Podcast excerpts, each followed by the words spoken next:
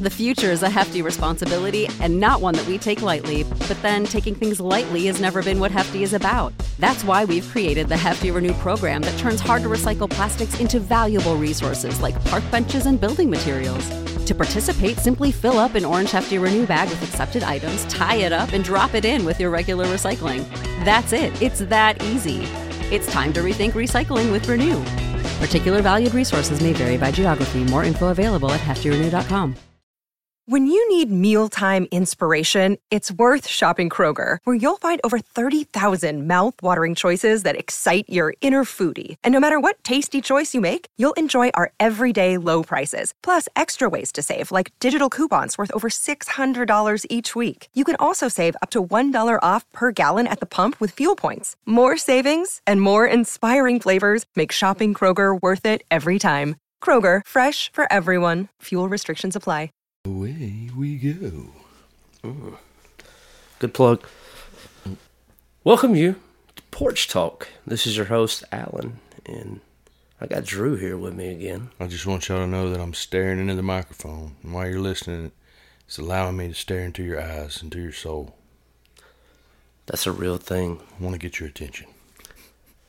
And I like to record with the cable kinked, just mm-hmm. like this. Gives your voice a unique sound. And when I let it go, you'll hear a whole lot of me at once. So, man, we got a lot to do this evening. I'm gonna move this just a little bit so I can see you better. Yeah. Can you see me now? Now I can see you now. Let's uh let's start heavy. Heavy. Uh, I want to ask you this. You didn't feel good. You went to the doctor. mm-hmm. You got it checked out. Turns out you you're kind of terminal. Mm-hmm. Let's say you got six months. Yeah. Why is that reality different from being perfectly healthy? Because I could die tonight. Yeah.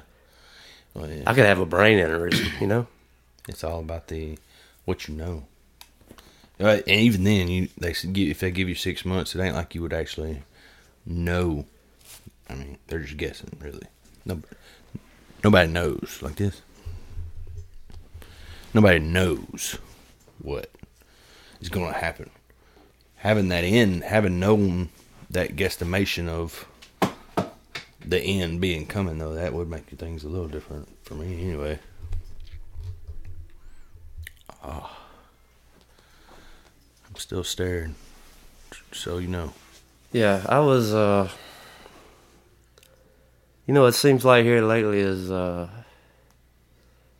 I've been getting like a lot of bad news. And some of it's personal and, you know, some of it is like with friends and then some of it is like friend's family or a friend's friend. Mm-hmm. and um, a lot of it, it, it tends to be that way. It's a very uh, terminal thing. Uh, God only knows which way it could go, but if I'm perfectly healthy and I'm holding back, and then if I were to go terminal tomorrow, which I'm already terminal. Yeah. The only difference is I feel healthy, so I feel invincible. Mm-hmm. Still consider myself to be young, even though I'm 30. I'm not completely falling apart. I have in some regard. You and I have both Yeah. had like a rough couple of years, Yeah, definitely. backs and knees, Knees. and all get out. But, um, you know, I, I want to live every day like today might be it. Like, what if? Well, it's because we get we become complacent Yeah, in our everyday lives with everyday routine, and things just going the way it's supposed to. So if you throw that terminal thing in there, that's a fork and that's a stick and spoke. One other thing about it, I guess, is um, you know, obviously the moment that I was told I had six months to live, Mm-hmm. I'd quit my job and I'd live. Yeah. And so, I mean, that would be highly irresponsible to do that Mm-hmm. today because that's the thing about like if you want to just go biblical just for a 2nd Mm-hmm.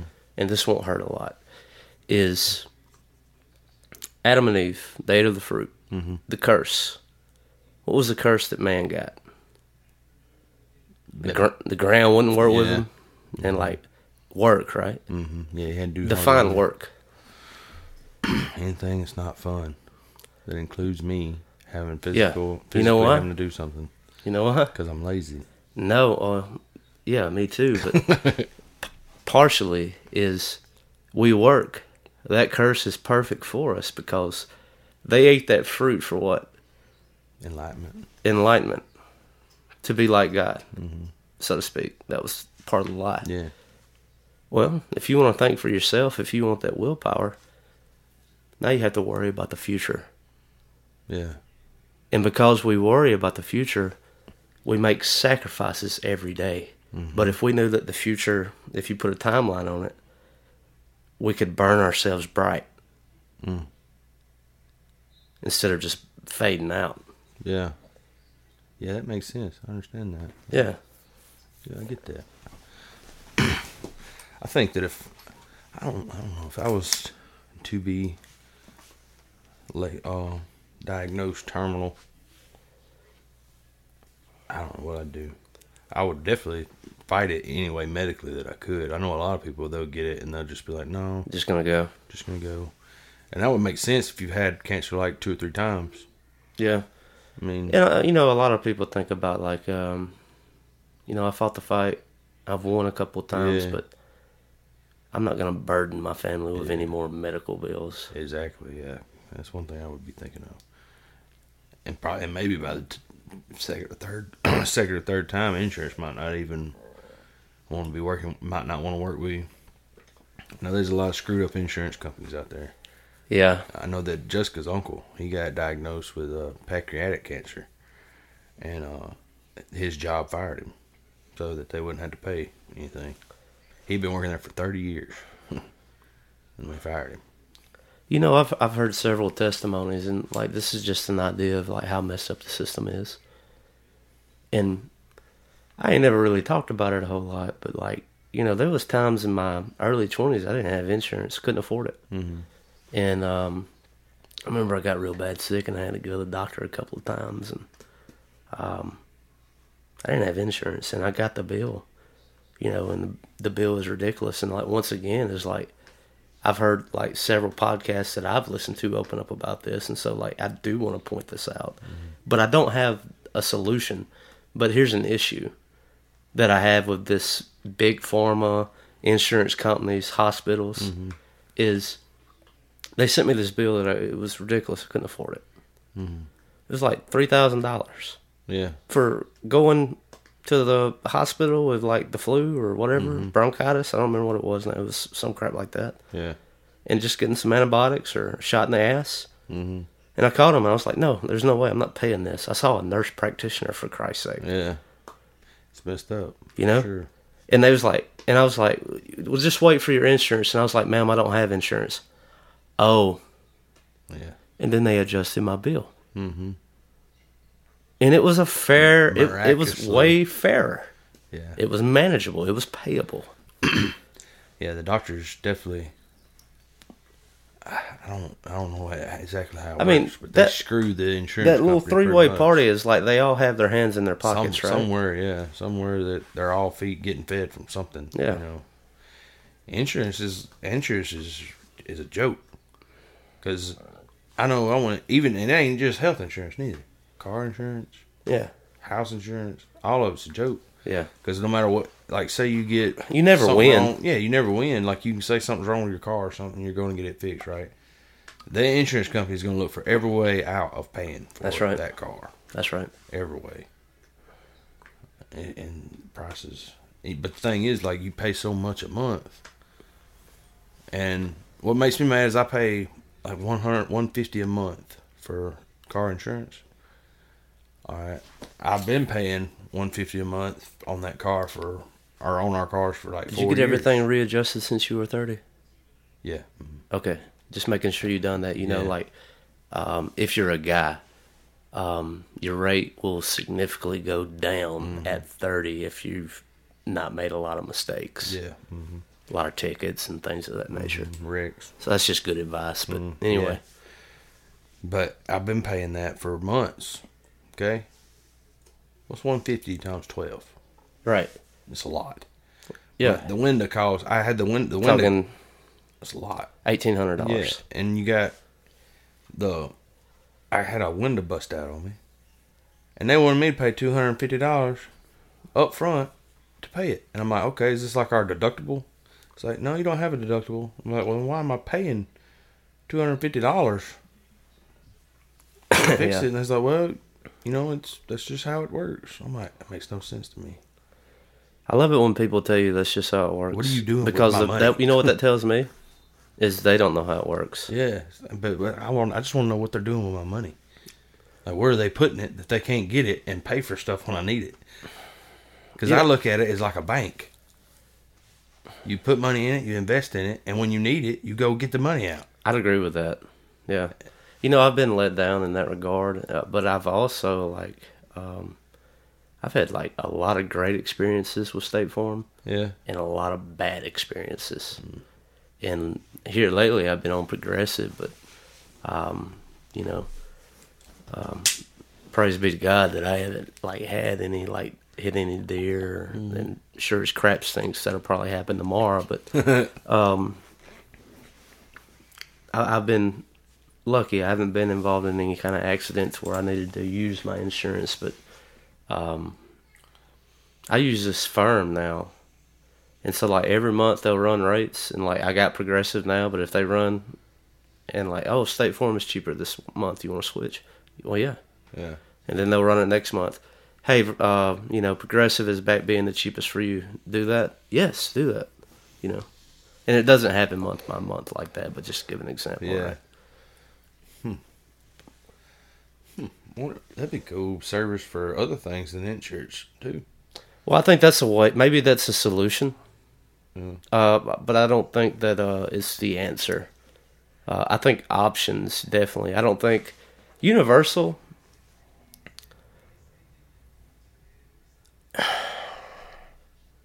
And I want to try to think this through.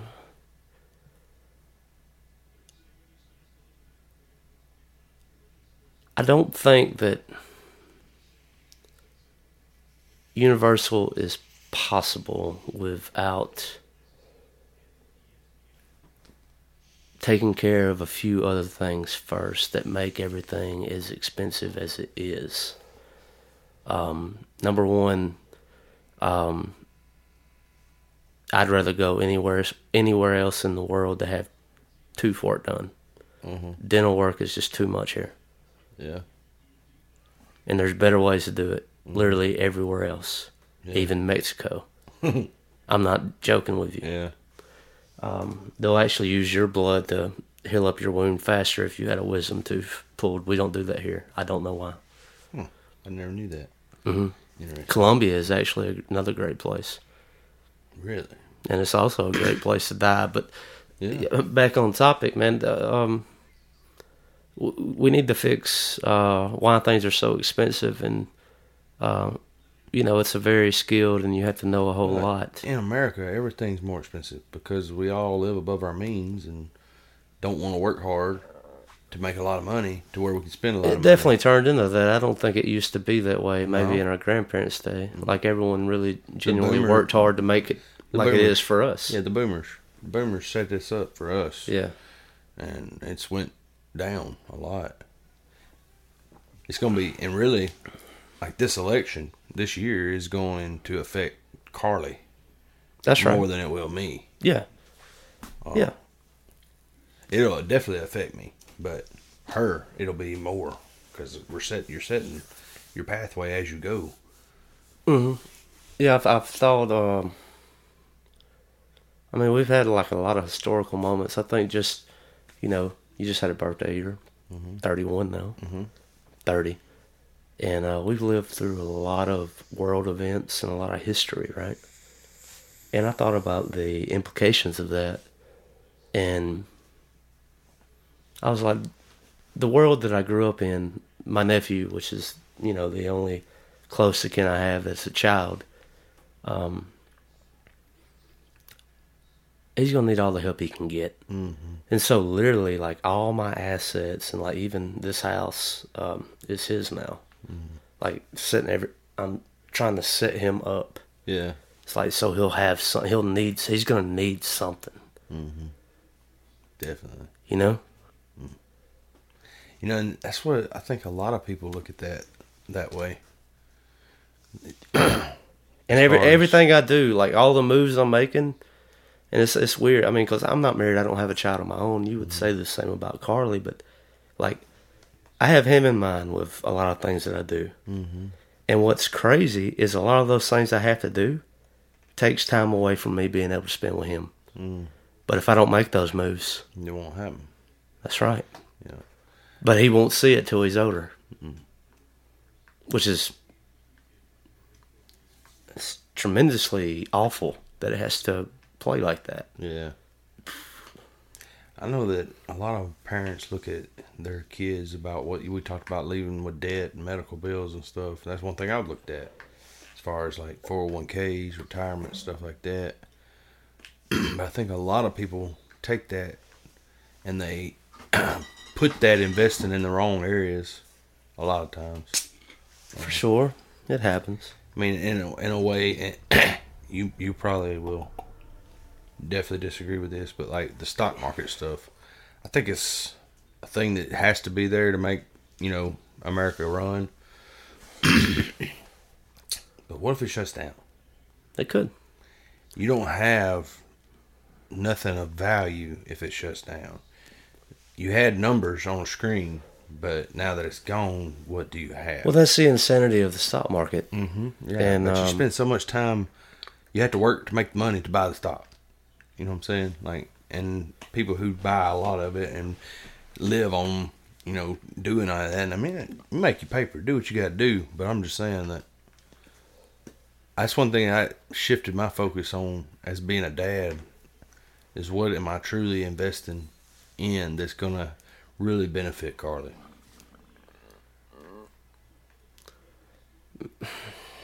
You know, um, I've been in the stock market since I was 18. Um, when I was granted that insurance money from the car accident I was in when I was a child, um, paid off the, my truck and uh, paid the medical bill, and then I put the rest in the stock market uh, safely, uh, nothing volatile, and that that did uh, help pay for a lot of the time spent in Mobile, and then there was some of it that I set apart that would just keep building, and I mean, then I started like these different accounts that uh, I started a drip account, and you know, people say, well, if you wanted to do that, you could uh, just start a savings account or a CD. Um, but there's this validity in the stock market, and it's exactly like you said. That like Wall Street could go down and it could die, right? It's totally possible. Almost done once. I, I, I don't think it would again, history but it could. History repeats itself. It certainly does, and these are weird times. But This is I Am Legend year. No supposedly, telling what's gonna happen. we gotta hold on. We're getting there. But um, and then like I have a volatile account, and then I have a cryptocurrency account, and then I have a hedge fund account like that has specifically been like taking advantage of the redditors, you know, and just trying to help them and do my part. But um, in the end of the day, the stock market to me, it's no different than a bank, and it's no different than a casino. It's a It's bank, it's both in the same. It's a Bacino. Oh, what a term! Mm-hmm. A casino, Oh, there you go. There you go. a bancino. But yeah, um, but I, I do love the idea of what happened with the Wall Street bets, and um, I love some of the testimonies that have come out, and it was just that, it, it, and I don't think anybody can't, you know, like just say yes because it's literally sticking it to the man. It's so punk rock, right? It's a it's a punk rock Mm-hmm. I do like that idea. I do. That's one thing I have, like, grinned about during the whole thing. Was Yeah. uh, but it, I mean, it was a surprise to me that everybody was surprised that something like that would happen because I mean, there's crooked people who there's some really you know dirt poor people that are crooked. So why would there not be really rich people who are crooked, doing what they got to do to keep to survive? Well, to keep correct that, being to keep from being that dirt poor. They do what they got to do, and money talks, son. You hear me? Oh, Money talks. ACDC did not get it wrong. Mm-mm, money talks, son. Mm-hmm. That's Like, right. I, I mean, I work. I've worked at Packard. It'll be ten years in September. Somebody could call me right now, tell me I'm making two two two dollars more. I'm probably gonna be really interested. I'm not gonna do it. I'm not gonna do it anymore um, because I believe it ruins friendships. Um, You could leave it on a good note. Mm, There's been, there's been so many people leave Packard and come back full seniority No, I'm not. I'm not talking about that. Oh. Um, I I started like tweeting and making posts about the stock market, and had some folks text or DM me. And it's like, okay, Alan, what should I invest in? And uh, for some of them, I shut it down. I didn't go no further. And then some of them, I told them is like, this is my portfolio. This is what I believe. Not giving financial advice because, dude, money talks. And uh, you and I have like a weird relationship with that. Um, and it's like uh, one of the most celebrated things uh, that I have between us. And money is like with all the relationships I have, uh, this this is like a very unique factor of this is between you and I, money doesn't matter. Um, we both say we're good for it, even if we're not. Um, it was me first, and then it was you right back. In different parts of our life, when I had it and you didn't, and then I didn't have it and you had it. Uh, it's just I, I look back, I look back at the path that I come just come down, Yeah, and I realized that if those things wouldn't have been in place, I wouldn't be where I'm at. So, you know, not everybody's path is smooth sailing their whole life. I know everybody has bumps and Mhm. bruises, and you just got to be smart enough, wise enough to know when you can be a help to somebody that you love. and we don't. We never held it over each other's head, and that's rare, man. You know, so many uh, relationships get spoiled, and and I want to say this, and then we're going to get off to fun things, but if this this is so good, I, I mm-hmm. thought I, I thought it through. Okay, I've spent a lot of time thinking about this. Lay I've it had, on me. I've had three years to think about this lay it on me. infidelity. Let's say this. If I were living with a with a girl that I was dating mm-hmm. or engaged to, mm-hmm. What does that say? Financially, No, not financially. I mean, just what does that say um, about the relationship? that it's already went further than what it should have. In my opinion, Check this out. that's what a lot of other people would think. There's a quarter of me that wants to bounce. I didn't put a ring on it. So a quarter of me is still shopping. But three quarters of me is really satisfied and taking advantage of all the advantages. Yeah, I see what you're saying. Now. But if a better opportunity, and God only knows, she's probably thinking the same thing. And so, infidelity, um, to me, uh, with the way I think about it, uh, I believe it to be a poor moral choice. But it works out for a lot of people. But check this out the statistic with divorce rates and how everything has been escalating that most of your divorces will happen between couples that lived together before they were married mm. for that reason. Mm-hmm. Because that mindset never changes. Yeah, I can see that. Because a lot of people too, they don't. My opinion, and this is what I tell any young person that, you know, that I I encounter. I tell them that if if you're old, when you get old enough, to start dating, or whenever your parents start letting you, or whatever, if you're dating, and you're not looking for your spouse you're wasting time. If you're dating just for fun, you're playing, you're playing, you're having fun with somebody's heart, and that ain't nothing to play with.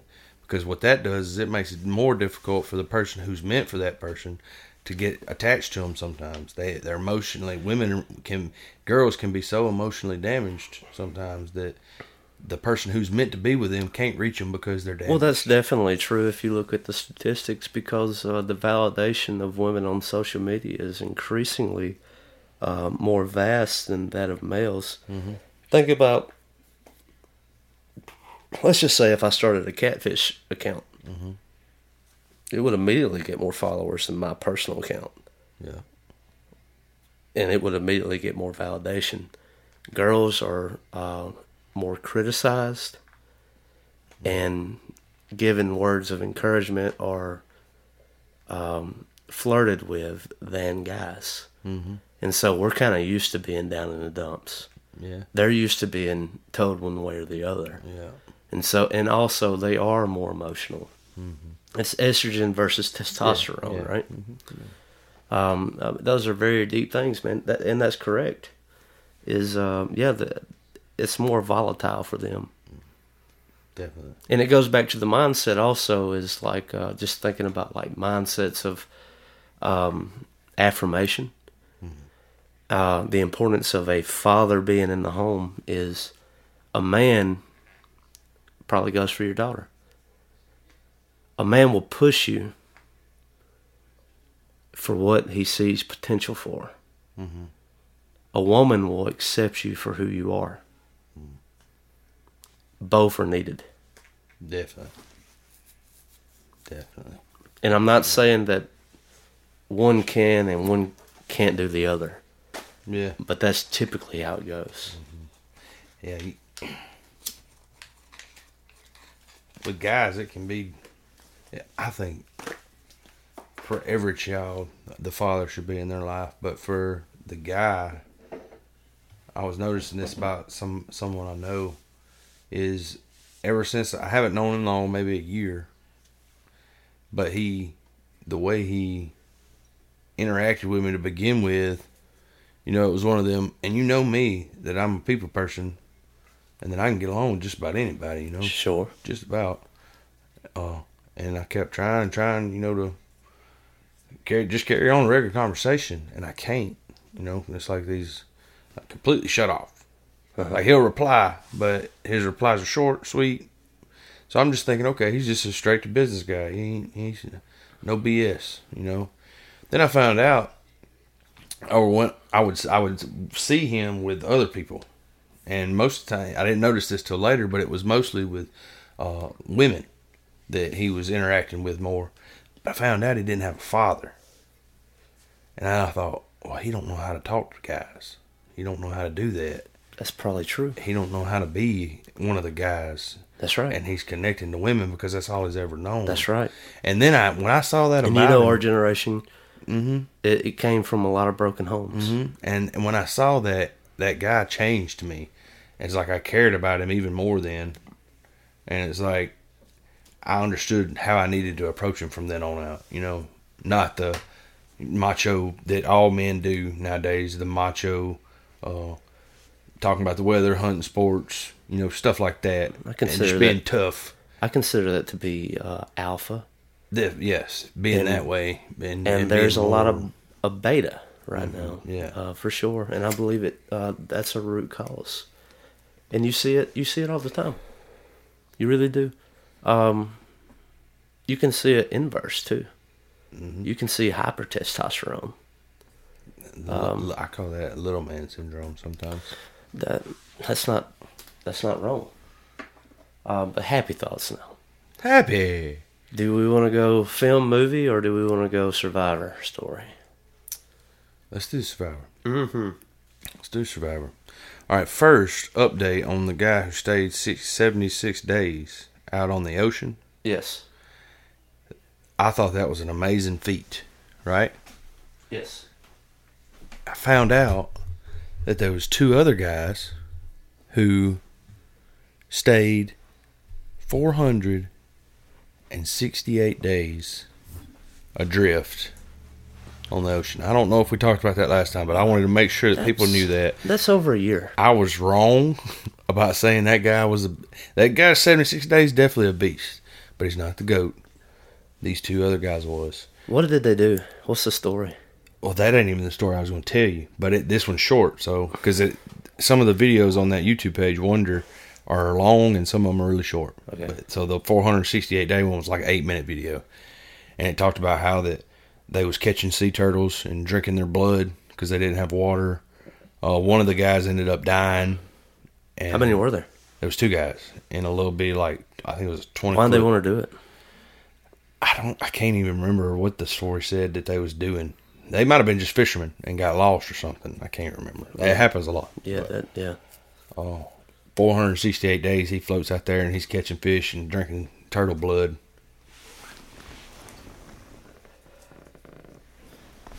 And that, that's that was pretty crazy. But the story I have for today is a man by the name of Ken Wilson. Okay.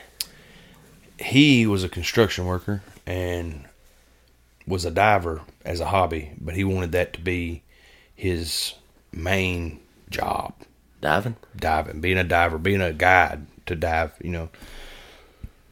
So he takes this woman, this really rich woman, that somehow he knows, to Cozumel Island, which is right off of Mexico, and it's mostly jungle there, and but there's Mayan ruins there. So they're going to take a tour and look at the Mayan ruins and the temples and whatnot. Is this guy from Alabama? No, not from Alabama. I don't say because that guy's a serial killer. He's definitely he's definitely not from Alabama. But um so they go out on right before they go out on a tour or to you know go through the jungle and look at all the stuff. There's this guy, local guy comes up and he's like trying to be their guide and Ken keeps telling him no. He's like, I've been here before. I know what I'm doing. I'm a professional. Turns out that's probably the worst thing he could have done that day. Cause he they they get off in the jungle and I mean it's a jungle. So you got plants everywhere. You got a canopy, you can't see the sun most of the time. There's bugs, there's flies, there's mosquitoes, What part of the snakes. It's in Cozumel Island, so it's right off of Mexico. Yeah, There's I mean there's it's it's a jungle. Imagine a jungle yeah. and they're going through and they see all the Mayan ruins or whatnot, and the woman is tired and she's ready to go back. So, and her and the other two guys that they were with was too. And he, well, There's four of them at this time. four of them, yeah.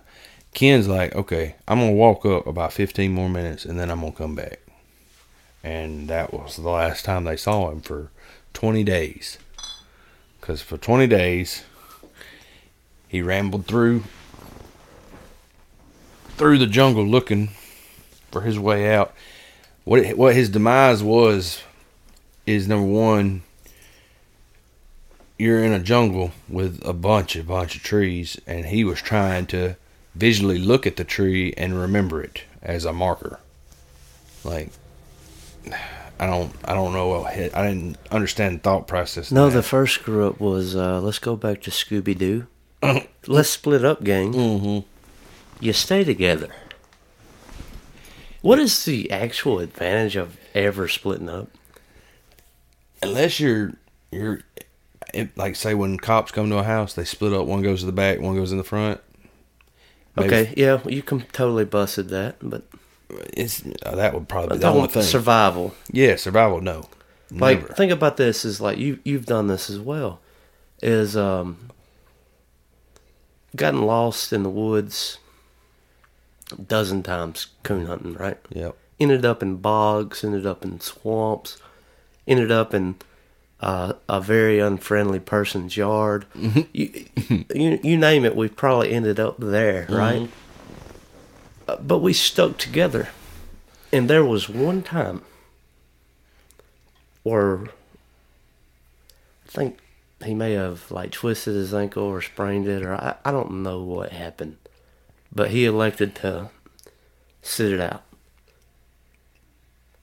And then we would go ahead because he was slowing us down and we were trying to get out.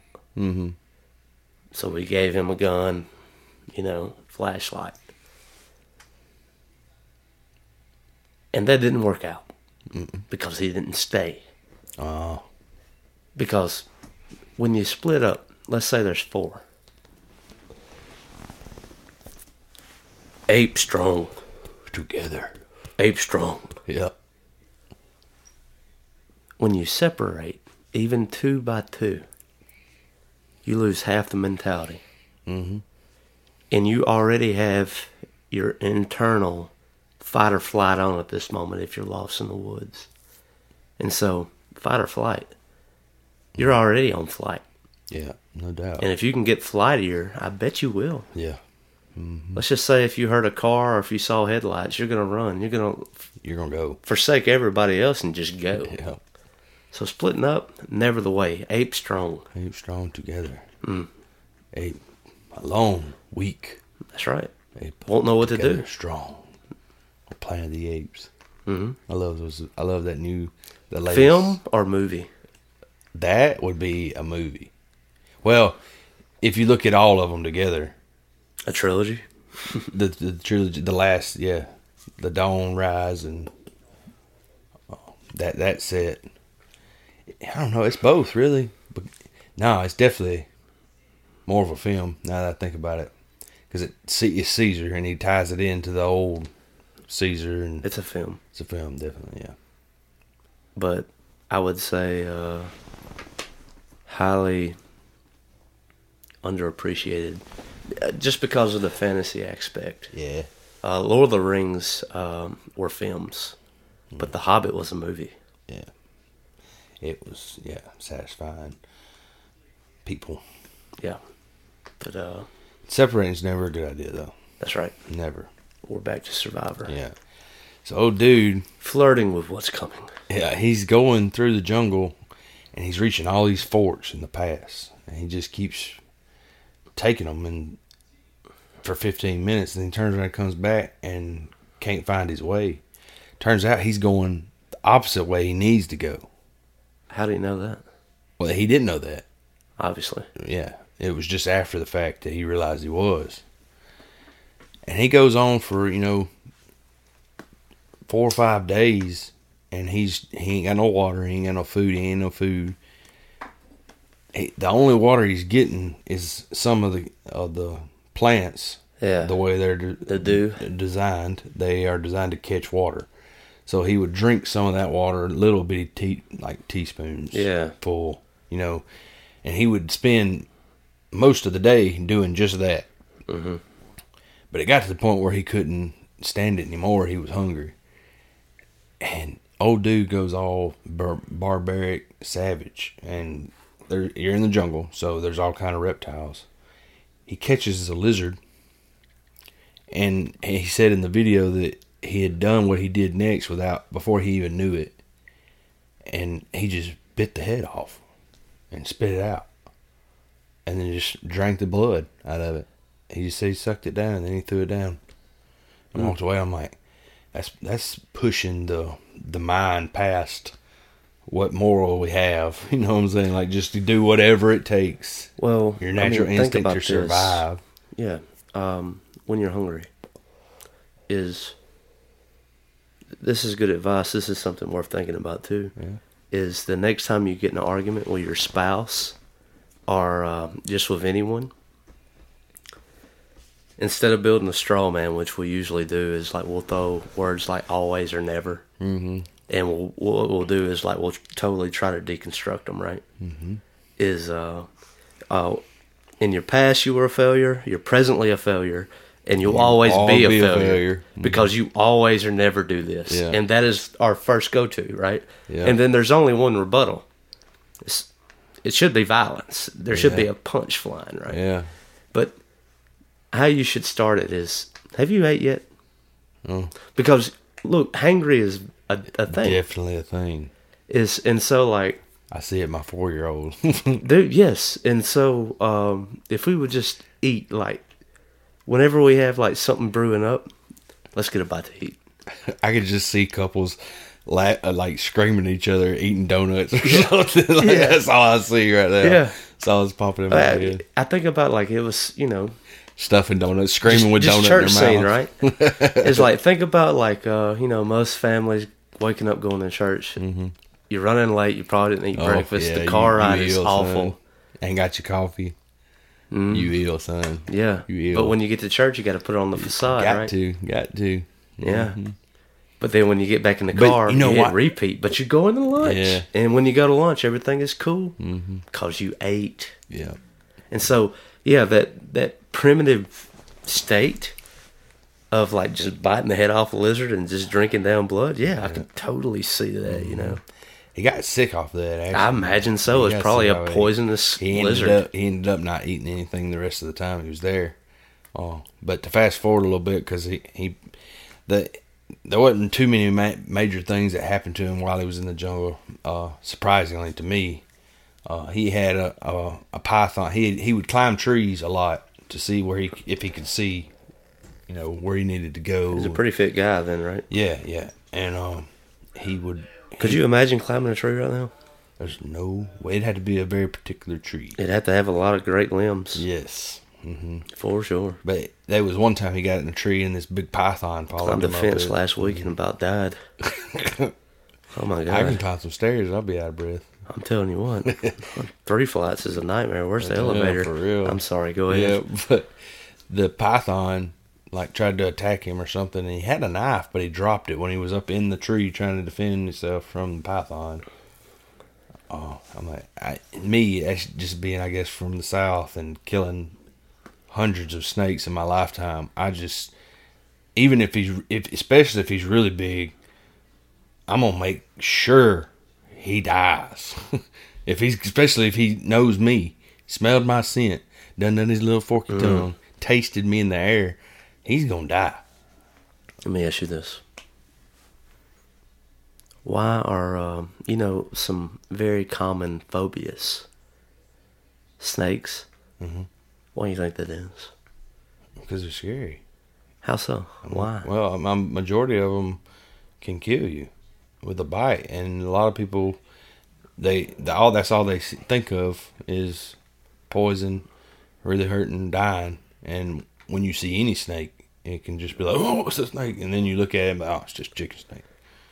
But eh, any, and I don't know, that's just something that's been in, ingrained in our heads. that's just not good. When you're around water at the beach, what do you think about? Sharks. What I think about sharks, jellyfish.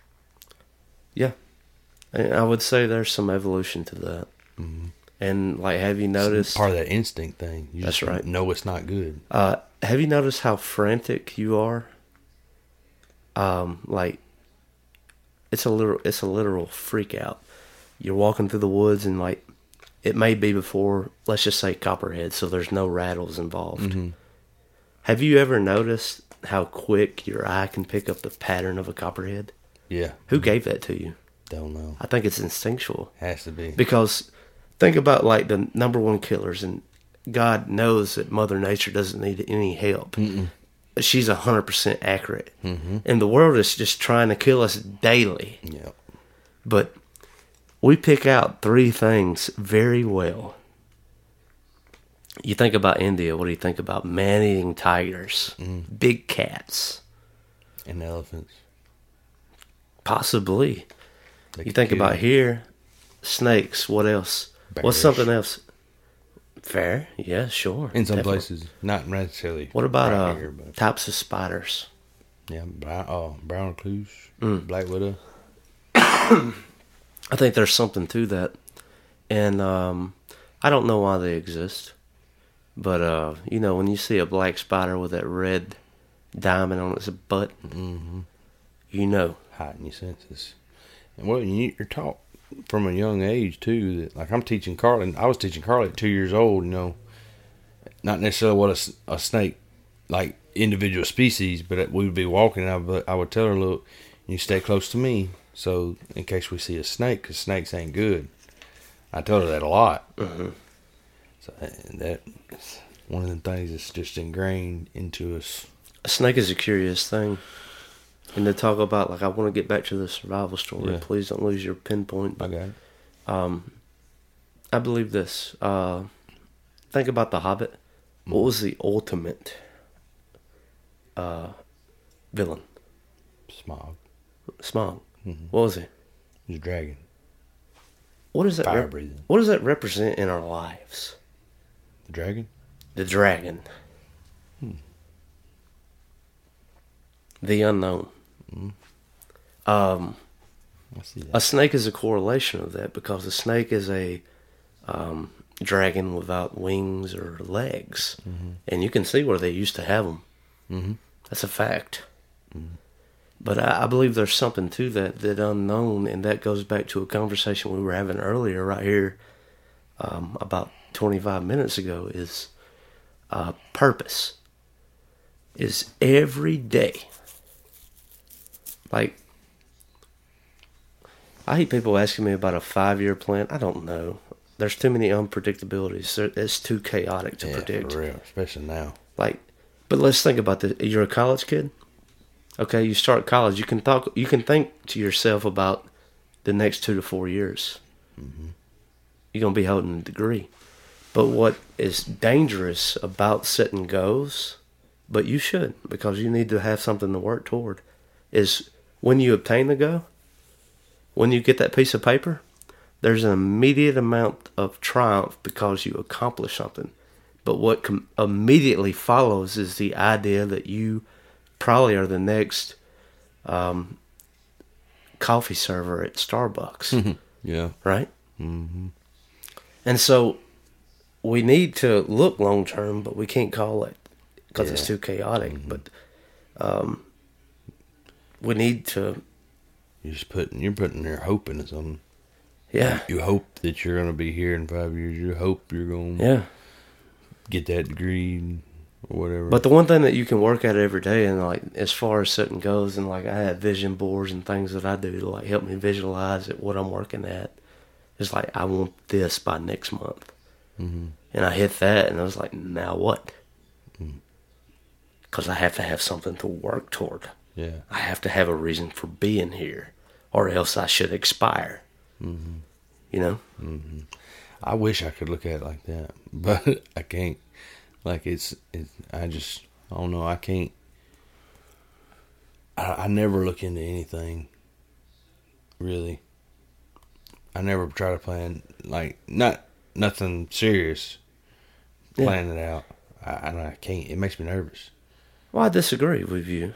It makes me. It makes me gives me anxiety I disagree. because I worry about. Okay, well, what if I make the wrong decision? What if I do something wrong? You're probably going to. But check this out, dude. Like, man, I've known you for some time. Um, your big goals you hit, and by God, they're they're awfully awesome. But um, I guess that's the problem. I guess I haven't made any goals past those goals. That might be my problem. I don't know. I don't know. I ain't really. I, I haven't asked you. I know with like playing guitar, I used to have goals. Now I just play the same stuff over and over. But I mean, check this out. I mean, you married the girl you intended to marry, Definitely, yes. and you That- that built was- Mm-hmm. the house you intended to build, and you you you did it. Yeah. You had a big part of it, Mm-hmm. And ton of respect for that, dude. I totally respect that. Maybe I'm just tired right now from all that. I think that's okay. That's a lot. That was a lot. I mean, Yeah. if anybody's, if there's, if you have never built a house, you have no idea. Unless you're going to get some a contractor to do it lock and key, you're going to do it yourself like I did.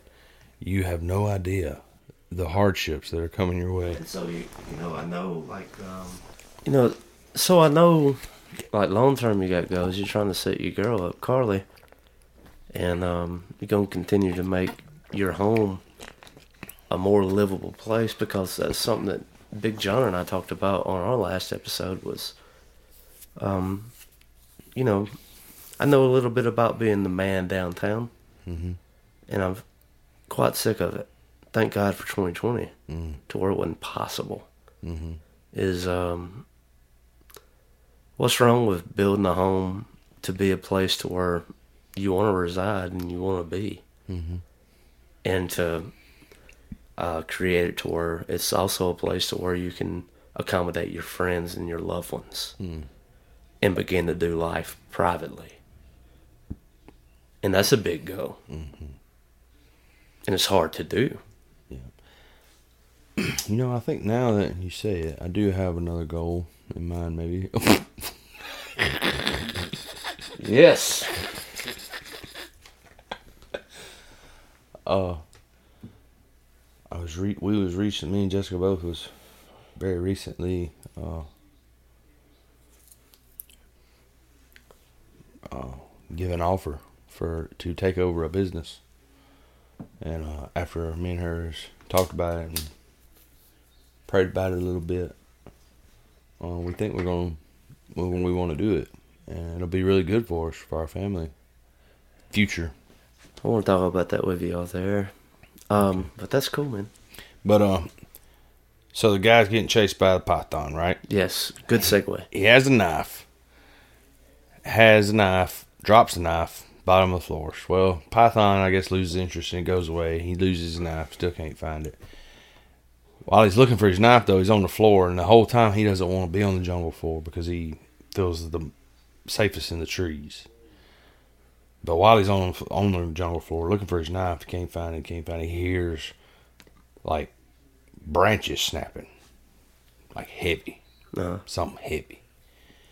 And out of nowhere, a two to three hundred pound boar charges him like a pig boar. Yeah. I mean, these things will mess you up. They will gore you. ain't nothing quite like a wild boar, dude. Exactly. Especially a pack of them. Mm. Pumbaa. Somehow he got he got away from it. Oh, I don't. Climb a tree. I get, I'm I'm assuming. I think that's what exactly what happened actually. It's about the only way. Yeah, he gets fast forward. Okay, he's 21 days in the in the jungle, and I'd say about 14 in, uh, his body has really took damage, and it he's starting to hallucinate and see things That's that right. are not there, uh, and he gets to a point where. Uh, he sees an uh, he he sees a helicopter he- and he climbs the top of the tree, takes his shirt off, puts his shirt on a stick, and he's sitting there like shaking it back and forth, right? Mm-hmm. Try to get their attention, and they're they never get within a hundred yards of him, and they never see him. So he kind of like that that really hit him hard, and he gets back down out of the tree, and he goes four or five more days, and he gets to the point where he looks up and he sees buzzards. So, but he starts acting like he's dead. To he in the the mindset that more buzzards will be more attention for helicopters that are flying over. They'll see the bird. Maybe they'll see the birds. Yeah. Then so, but he's still this whole time though he's still hallucinating. Mm-hmm. And while he's hallucinating on there, acting like he's dead, he's thinking he's ordering room service and is in a a bathtub. It's like, a good place to be. yeah, so he's like his mind is in a almost in a dream state by this point. And as he's laying there, he gets woke up by another helicopter. And the helicopter is so close that he can see the woman in it, and it looks like the woman that he took out there on the trip. Was it? Like she's looking for. Well, she searched. She sent out search people. Oh, they got found. Yeah, they're looking. They're looking for. They got back safely.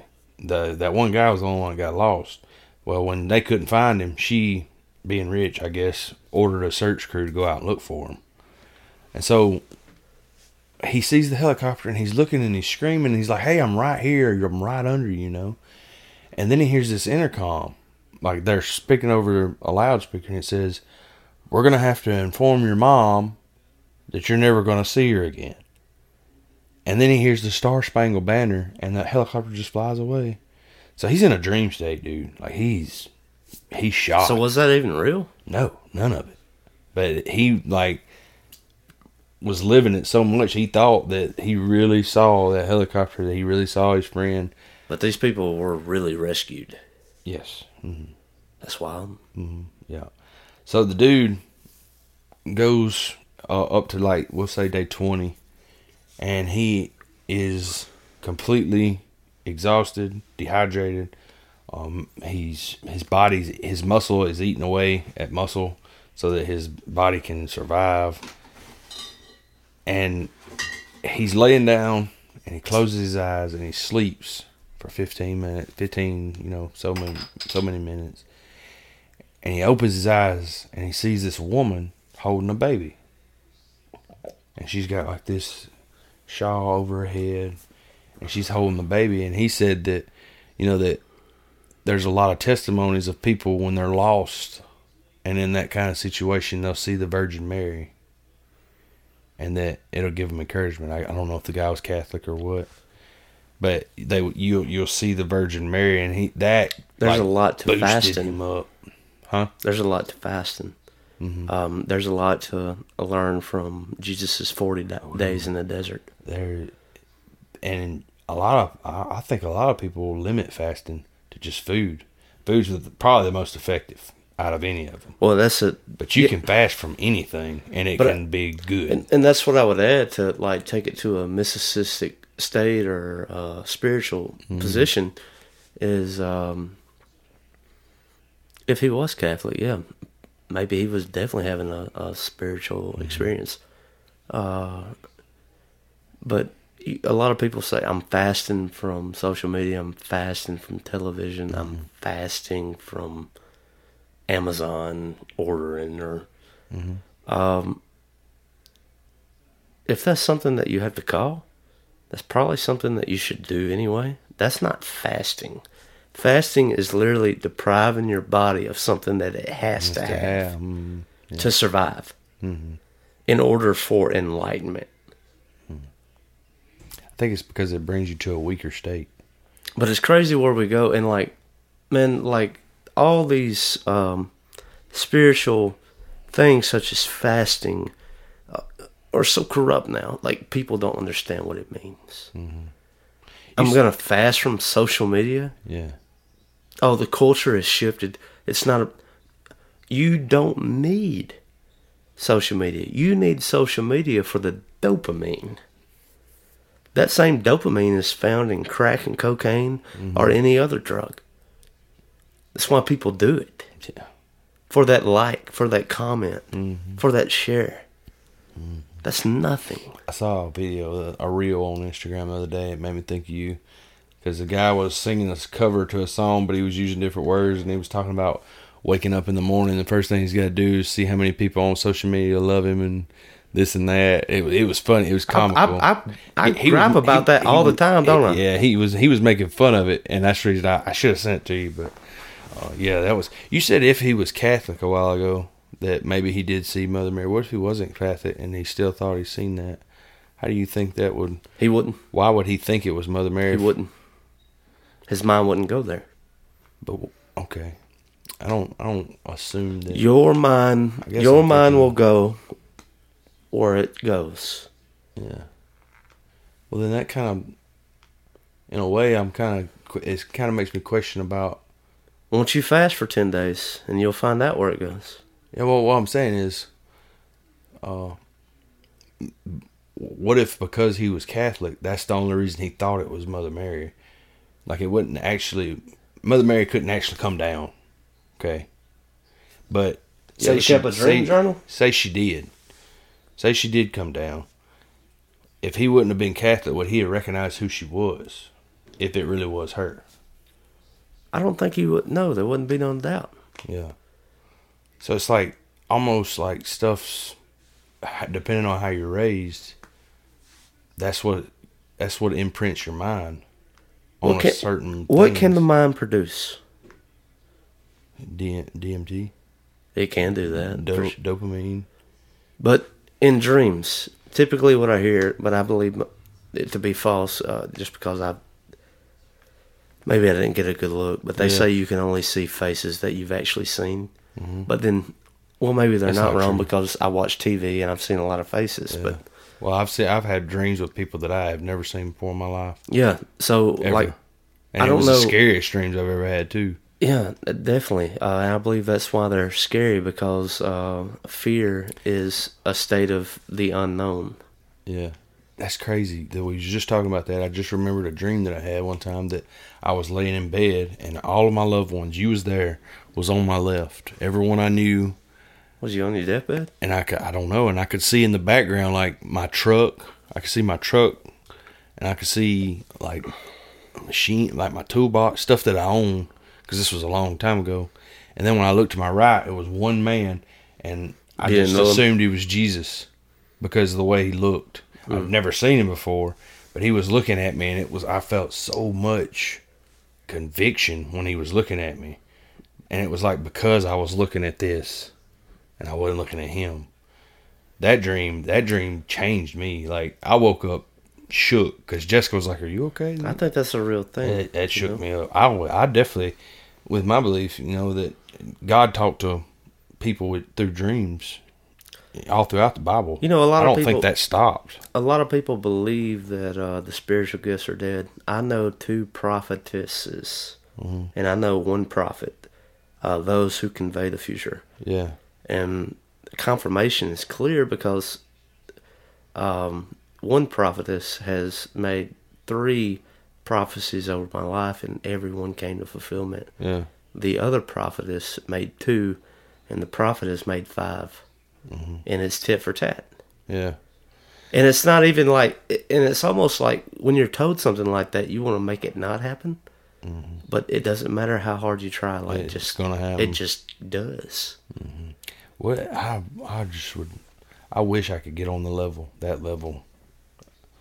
As far as the walk, um, my walk with God, to where I could be confident enough to tell somebody, "Hey, this is gonna happen in your life." You know what I'm saying? But I'm I'm also I'm I don't think I was meant to be a prophet because I'm one of those that's like I don't know what's gonna happen. Nobody knows what's gonna happen. You can only predict, assume, and hope. Mm, It, some there's some things that you can be more sure of. there's a degree. sure. But there's a lot of some things that you have no idea, like go, like going down the road. You don't know if you're going to hit somebody, That's, yeah, that's true. um, but you could know that. But that's that minis- seatbelt that's on- minuscule routine, right? Yeah. hmm But if you We don't we don't bother predicting those type things. It's like already I've imagined like my ride to work tomorrow, you know, Mm, and so I won't have a whole lot of mind about it. That's why when I get to work, if you ask me to recall I've done that so many times. what when, happened, when I'm tired the- too. you know, that's why I can't do it because it's routine. We like to build our lives in routines, uh, c- compartmentalization, and these natural things that we tend to do. And that is how we take time away from ourselves. We're not taking advantage of that time at that point. Um, we should be uh, taking advantage of every moment, but uh, we're just really good at not doing it. autopilot. Yes, It's like definitely. click. It's like the movie Click. Uh, that's why. Check this out. Um, you have a way when you step through the door tonight when you go home. Granted, um, Carly may be asleep at this point, but I, I don't. I'm not sure. She gonna wait up on Diddy. Yeah. She gonna try her hardest. So here's my point: is you have conditioned your welcome home. Do you see me? Yeah, yeah. If that condition isn't met, what ensues? Wonder. Questions. It's probably going to wind up in the bedroom. Yeah.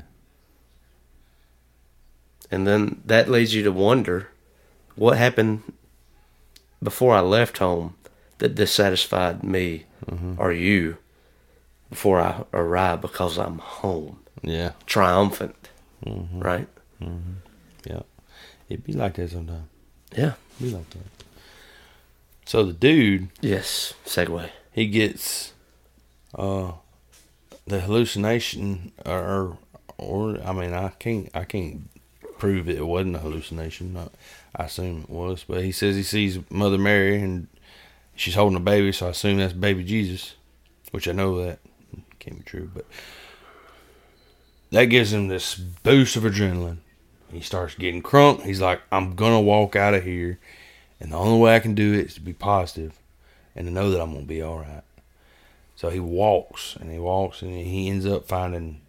It's crazy how a lot of the lost people that I've watched, every one of them is the same thing that they find before they reach civilization, What's that? and that's our filthy trash.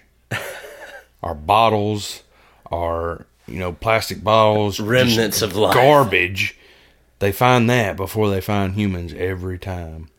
Uh, Go figure. but uh, he starts finding bottles, and then he ends up walking out on this beach, and he knows exactly where he's at because he's been there before. And he's like, he knows this isn't a hallucination. He ends up being on the north side of the island on a beach, Uh, and uh, ends up getting back with the woman or whatever. And when oh, he they're gets- still there. yeah, they're searching, like looking for him. They was looking for him the whole time. They never left. Uh, and she, when he gets back, his mud, his head's like, his hair's caked with mud. Mm-hmm. He's got severe cuts on his legs from everything in the jungle, of course. Mm-hmm. Uh, he's got mosquito bites head to toe, you know. And I just, I can't stand, I can't stand one mosquito bite. Can't imagine how many he had because he was in a pair of shorts and a shirt with some Converse shoes. He's that up. Yeah, he was. Ain't no ate doubt about it. Ate up, ate up. But that was a pretty interesting story. I thought it it was. Uh, And where can people find that? It's just on YouTube. yeah, it's on Wonder. Uh, the channel's called Wonder on YouTube. They have so many different. I thought it was all survival videos, but it's not. They have different things too. Cool. But majority of it is the survival videos. They're pretty interesting. Let's take a quick break. Okay.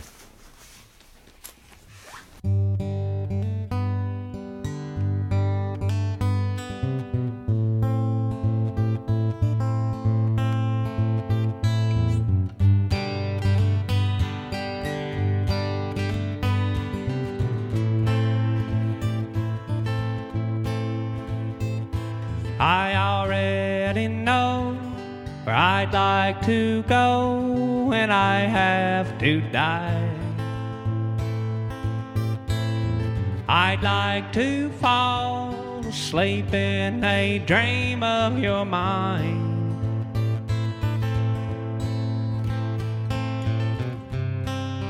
Drift down your canyons. They're so vast and wild. Neural synapse snapped in your back. Flesh, blood, and wine.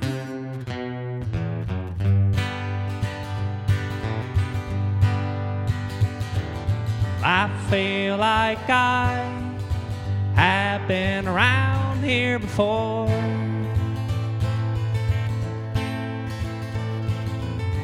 Deja vu, waking up on the bathroom floor.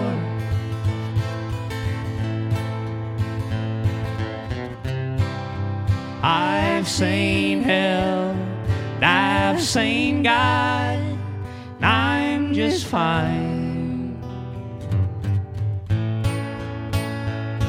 With leaving the both of them behind fall asleep in your mind for the rest of eternity. Fall asleep in your mind. I like to stay there permanently.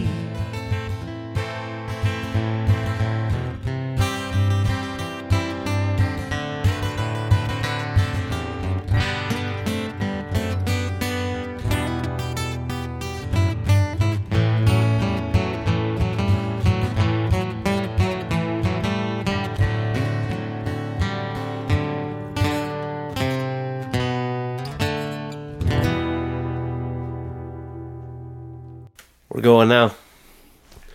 We're live. All right. We're not live Kind of like in this moment. in this moment. Maybe not later. Mm. We're going to movies. Now, to start, we have to define the difference between a film and a movie.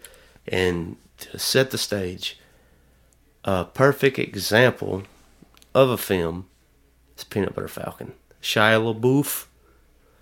And um, that is a film. That's a film, yes.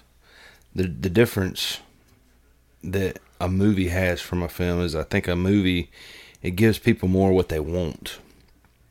Has a plot and has an end, has an ending. Uh, I think that would probably be the most popular.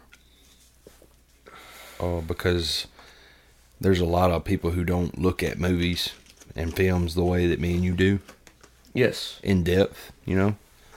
Well, I mean, you think about like Forrest Gump. That's a film. Definitely. Uh, that's a very, it's a cherished one. Um, It- It's hard for me to imagine comedy uh, carrying its way into um, film, but it has done it. Uh, Robin Hood done it with Patch Adams and Robin Hood, Robin Williams. I'm thinking about the stock market. Uh, but um, Patch Adams, that was a, it was a dramatic comedy, but Yeah. it was a film. Yeah. And then I would say Click with Adam Sandler might be Yeah. um, one of his only films, with the exception of his latest. What was it? Uh, something about the diamond. What was that one called? Uncut Gems. Uncut, Gems. That was a film. That was That was- really yes, that was very good. Yeah, there's there's two. I think it's crazy that there's some movies that are almost like a hybrid to me, because to me a lot of majority of the action movies are going to be a film. a film. I mean, a, a movie. I'm sorry. I was about to say they're action all, movies. They're all movies. Yeah, action movies are going to be uh, movies. They're going to be not films. But there is some of those that are kind of hybrid, and it's hard for me to decide. Like what we was talking about earlier today is I Am Legend. A lot of action, but there's a lot of emotion behind it. There's a story behind it. At the end, I know there's alternate endings and, that you can watch, but the one that I know is where he sacrifices himself to save others. You know that has deeper meaning to it than just any old movie. You know what I'm saying? Well, Like, it takes you What to do you think? It, it, it's it's it transcends you um, to a new place of thought, and that is the idea that a film should give. Um, You can make a person leave the theater being a better person, Definitely. wanting to be a better person. Um, I think Inception was a film, and it's also a film because it's only watchable once mm-hmm. because you know how it ends. Mm-hmm. You but I you say that watch it once, but I've watched it like four times, and I've watched also commentary on YouTube about it, about the different things to pick up on, and to to to under and it helps you understand the story of the whole movie mm-hmm. better. Like one of the one of the things was anytime that that the main character Leo Leo had his marriage ring on, mm-hmm. he was dreaming because in real life he didn't have his family That's right. so he didn't wear it. But at any time he was in his, and a lot of people think, you know, what was it called? Their their modem or the momentum or you know what I'm talking about? The thing they always use to make sure they're dreaming. Like they had some kind of little Yeah, thing he they had, did. a, he He had had like that- a top. well, they they're saying the top was a distraction. That wasn't his real thing. It was a ring. It was the ring. So like stuff like that. That that's that's a that what That's like classifies as a as a as a film when it gets deeper than what you just see on the first glance. But I mean, what do you? I mean, like we have all these conspiracy people from like the year 2020. I mean, is that just conspiracy though? Is that looking too deep for meaning? Yeah. You know what I mean? Because Mm. There, there, that. there's an ounce of truth in every conspiracy. Mm-hmm. The problem is it's blown way out of proportion. Majority of the time, yeah. hmm Well, that's because people want it to ha- be that way so bad. But I mean, like people genuinely do that. Is I mean, I do it. Like if if I'm going out, I might slip on a wedding band Mm-hmm. to deter. Mm-hmm. And most times that don't deter. no, That makes it especially in today's world, that makes it more attractive. Which with, is with all the thoughts in the world, I'm telling you what. they want to ruin something good. But I mean, that's a that's a very real thing, you know. Definitely, definitely. That the deeper, deeper stuff like that though, that's what makes it. And I told you I've been watching Inglourious Basterds, and I've seen the movie before when it first came out. I think I'm pretty sure I own it, but I watched it again, being older, and I love doing that. I love finding that kind of those kind of things that excite me when I watch something or I do something that I haven't done in a really long time, and it's like I'm young. I don't know. It's not not like I'm young again, but it's like I'm just coming to more knowledge of something that I already love. I So feel that like way with like Fear and. Loathing and Las Vegas or Yes. Lord of the Rings. Mm-hmm. Those are both films. To talk about Quentin Tarantino. All right, so we wanted to. You asked me what my favorite Tarantino film was. Mm-hmm. Yeah. I feel like we should name drop everyone and then go from there. Uh, Reservoir Dog, Pulp Fiction, Jackie Brown, Kill Bill Volume 1 and 2, Death Proof, Inglourious Basterds, Django Unchained, saw that in theaters. Hateful Eight, saw that in theaters. Once Upon a Time in Hollywood, I think you saw that in theaters. Saw that in theaters, Mm-hmm. um, and that's really where I began to pick up. You asked me my favorite film of Tarantino. That's tough, man. Yeah. Because you immediately came out the gate, gate swinging Inglourious Basterds, and I was like, yeah, but I don't want to just agree with you. So I was like, probably Django Unchained, man. Mm-hmm. That is a good one. That is a good one. And The I, Hateful Eight is dope too. That's Yeah. a that's a cool western. Mm-hmm.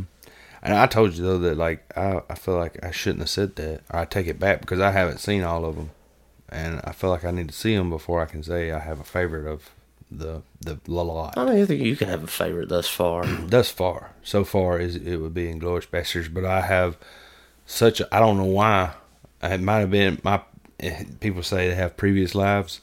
Sometimes I feel like that's something that could be. I know it ain't, but I sometimes I trick myself into thinking it. But World War Two stuff and World War One, World War Two, anything to do with the military that's old like that, I just have like this strong liking. I love stuff like that. I mean, And that might be another one of the things that's ingrained from a of a child because as a child, uh, having a gaming console, my dad had to buy. You know, he bought everything, so he bought what he wanted. So we played NASCAR, NCAA, and Medal of Honor. So I mean, I from a very young age, I was shooting Nazis, Na- Nazis. I shoot Nazis, and cousin, business is booming. We in the Nazi killing business, and cousin, business is booming. man, I just there's just it's just the most remarkable Brad Pitt. Mm. And today, when I was watching it, I had seen his name pop up on the, you know, how his uh, Tarantino's films, you know, they put every main actor's name up and then Yeah. the name of the movie, and then it says chapter one or whatever, you know. Yeah. Majority, I don't know if all of them are like that, but the ones I watch are. Every Uh, one of them. they're them. not all, but for the most part, yeah, they're but- sections. Yeah, but the uh, the part where they the British get involved with the Inglourious Basterds and they pull in uh, Magneto dude, um, Eric something I think, but he's the guy who played Magneto in the newest X. the, yeah, uh, yeah. I know Days the, of I Future the cat. I Past. can't like we need Cobb for this. Yeah, but he uh he come in and and they're offering him this uh job to do. And the guy who is his commanding officer is Mike Myers. And I'm like, "Oh my g- I've never noticed that was him." yeah, And then after I saw it was him, I couldn't do nothing but laugh. Cause all I could see was Austin Powers. He was a British guy. That's all. And the, his faces he was making, Yeah. I laughed the whole time. And I was like, "This is crazy." I watched this movie the first time, captivated by the goriness and by the the camaraderie of the Americans, The bear the Jew. Jews fighting the the, Na- the Nazis. And now I'm looking at it from a comical standpoint. And then after I laughed, started laughing about that, every time Brad Pitt's character started talking, I busted out laughing Oh, because it's so country and it's just hilarious. It's like Arrivederci.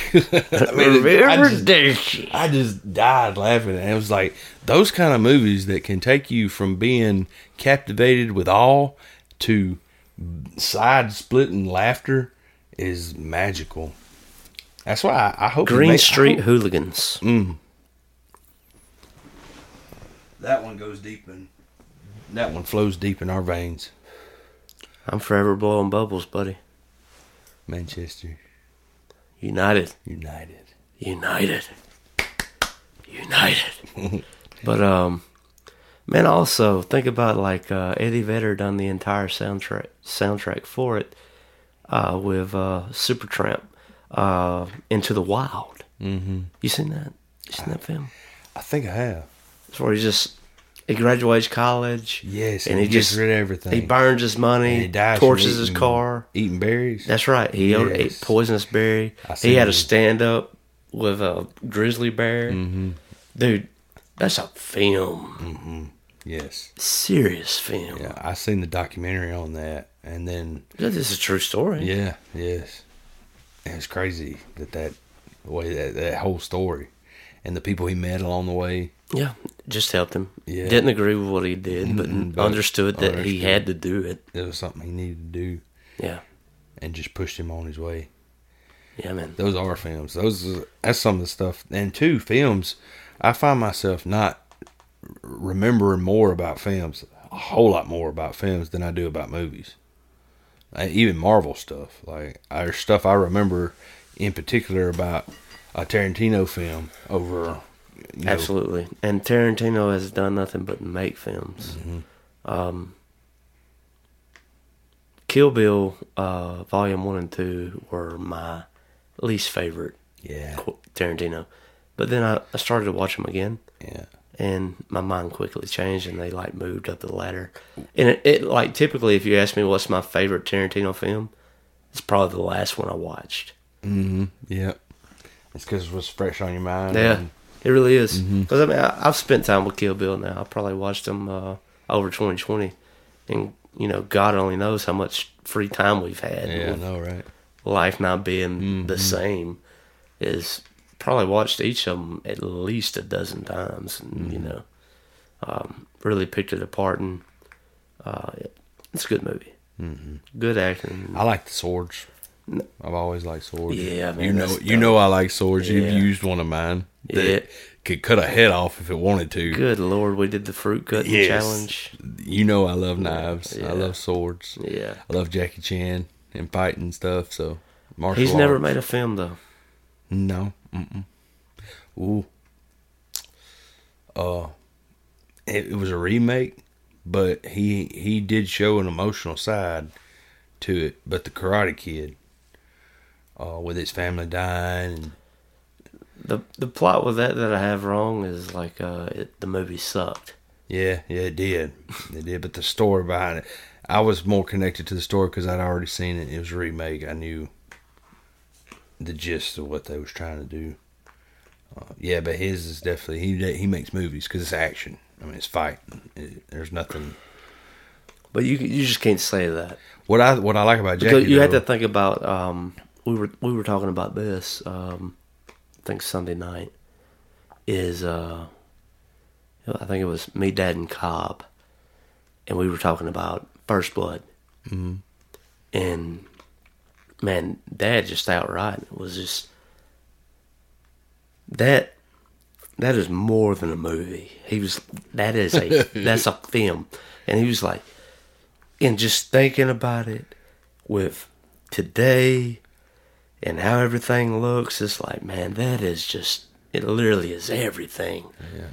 And I was like, yeah, you know, a lot of people crap on like Arnold Schwarzenegger and uh, Sylvester Stallone. Even Rocky are films, Creed are films, Yeah. which is rare. That's Action Jackson, yeah, but it's so emotional. And the soundtrack is dope yes, not to mention that. But uh it'd be stupid not to, but um back to First Blood was like man, it's it's just it's dope. It it does something to you. It's It, it different. it almost like IVs like testosterone into you. yeah. Man, man, you just want to do nothing but watch it. Like Yeah. no matter what, you you zone in. I don't know. I think it a lot of it with me with First Blood is the setting, is you know the coming out of the Vietnam War and stuff like that. That I- I'm like I said, not being accepted in your own country and yeah, and only doing what you're told, yeah. and and that had a strong connection because there's.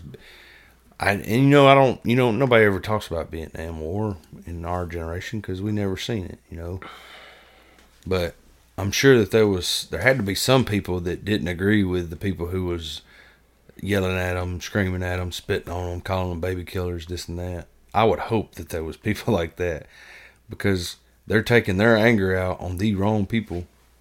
Um, that whole time, I mean, Well, with that is like um, that's what's been unique. Um, some of our generation has served in Iraq. They've done a couple of tours or whatever else. Um, we're all looking for purpose. Uh, we want a meaning to exist, and I believe that that is um, that has a lot tied to 2019, 2020. Um, I couldn't say to what extent. I, I've thought about it uh, for months now, and I'd like to hear what you think. But I believe a lot of this civil unrest and protests were Um, you know, the, these are people our age for the most part. Um, they probably don't have a job. It was probably taken from them because of the lockdown, Yeah. and they don't really have a sense of purpose. And so, just being a part of something. And this is a thing about the internet, and I don't want to get lost in a goose trail, but here we go. Is um, that was that was the beauty about church, right? Is like a sense of community that you belong somewhere. Mm-hmm. And then, even if like even in high school, you know, if you were a baseball player, who'd you hang out with? Baseball team. Baseball team. Mm-hmm. Football player, who'd you hang out with? Football players. Mhm. Football player. Jocks hang with jocks. Nerds hang with nerds. That's right. You like Dungeons and Dragons? you hung out with folks that done that. Yeah. We still do that. Um, but when you graduate high school, you become, or supposed to, become an adult. Mhm. And you're supposed to strive and you're supposed to succeed. And we lose. Um,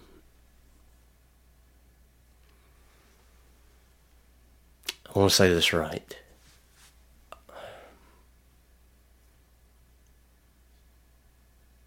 Take your time. Drive. Uh, we lose drive. Uh, it, and it goes to that mentality of setting a goal is like, I just want to graduate. When you done that, you never did anything else, right? And then all your friends, they actually set goals. Mhm. There's a failure, because I think that friends and loved ones should share dreams and ideas with people. I think that inspires uh, each other uh, to help us all do better. We should always talk about what we're striving toward.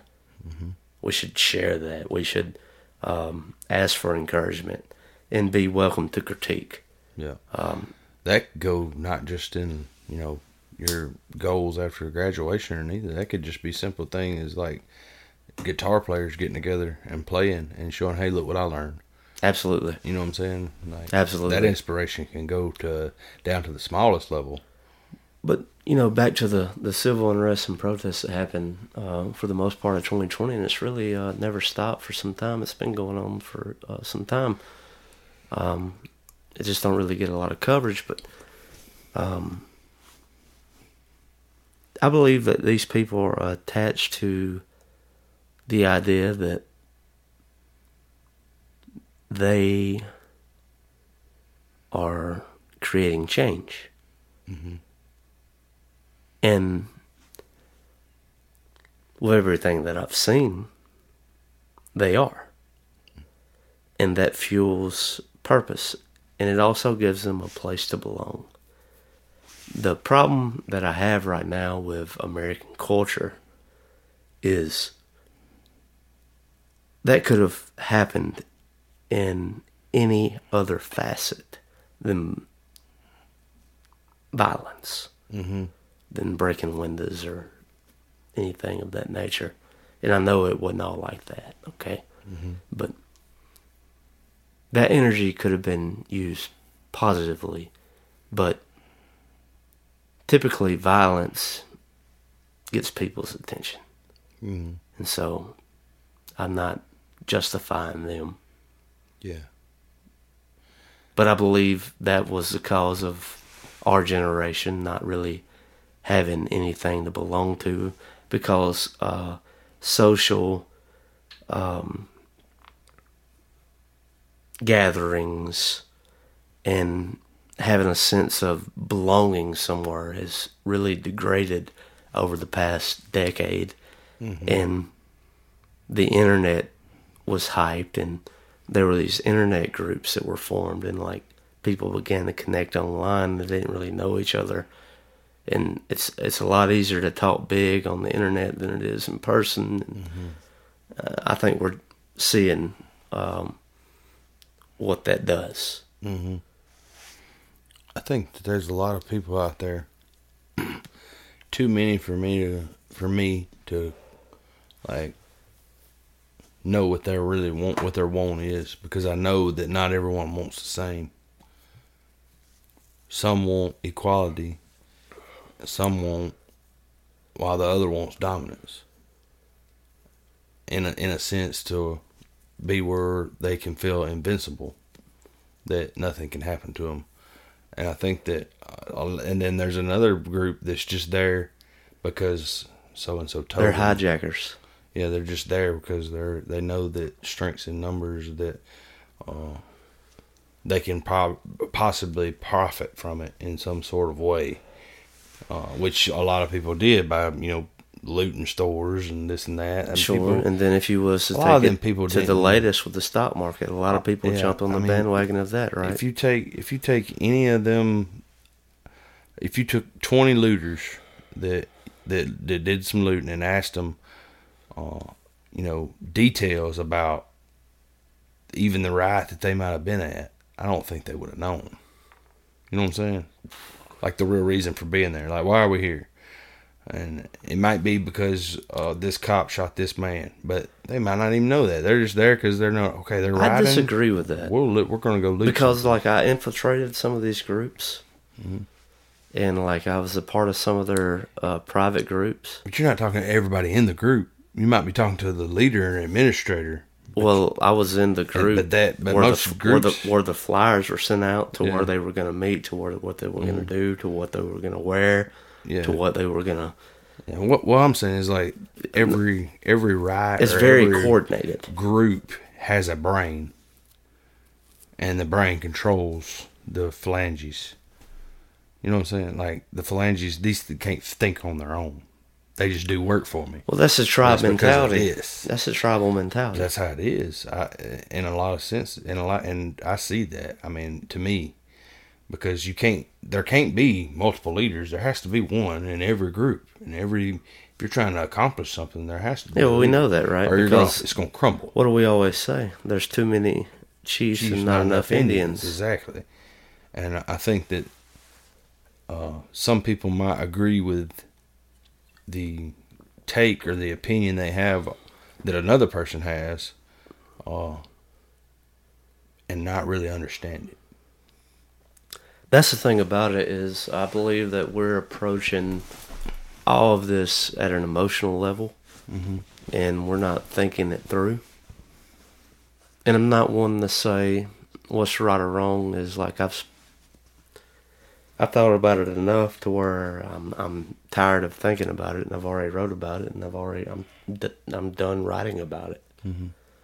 Uh, that I've already ruled it, and um, I'm open to suggestion, but uh, I believe that the way that this conversation started was with this tribal mentality, with this sense of validation and sense of belonging that I have to be a part of something.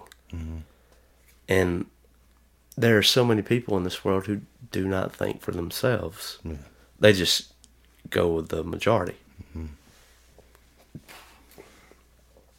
And that's awful Yeah, um, because you're just a number at that point. You need to be individual. Um, but it's, it's, it's a hard thing to do. yeah. Hard thing to hold on to once you get it too. And when you're individual, you're no longer That's what I'm saying. When you're an individual, you're gonna lose stuff. Mhm. because uh, you're not blanketed uh, from criticism. You're not blanketed from being sued, or you're not blanketed from. I mean, literally anything. Yeah, yeah, yeah. Mm-hmm. The wor- they just think the worst of the worst, right?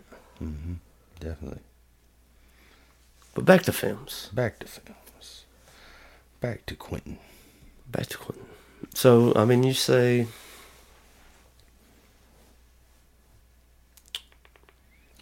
So you said Django was your favorite? yes, it is. What's your number two? it'd probably be Inglourious Basterds. Mm. That would probably be my number one, but I didn't want to say that because you said it. That one, uh, uh, that one, the one, the it's the ones the Quentin, the movies that Quentin do that are any relation to something that actually really happened to, Mm. like the World War, World War. you've seen Pulp Fiction. But then I I've seen parts of it. I haven't seen it all the way through. But uh the fact that they kill Hitler at the end, spoiler, they kill Hitler at the end, like makes it even better. like, it's like you just you just love it. That's the thing about like Once Upon a Time in Hollywood. Uh, that that's another one. You know, the it's end's like where the- completely different, Yeah, but it the story is semi accurate up until to the And to the like- precise moment. gotcha. Get that gut hook. Just I like that. uh-huh. Yeah, it's awesome. now, if it was for the bad, you know, that would probably push a lot of people away from if he made all his movies like that. But I just don't see how people couldn't like, you know, when something good happens. But there is some people who's like that. The Hateful Eight will like torment you until it's over because you're trying to figure out Who's who's who. who's who? That's a good movie. Samuel, I love Samuel Jackson. That he does a great. Oh, Yeah. you done shot him. First thing he does, oh, hits the ground. Yeah. Not to give away too much. Oh, Man, I want to talk about like uh, more film.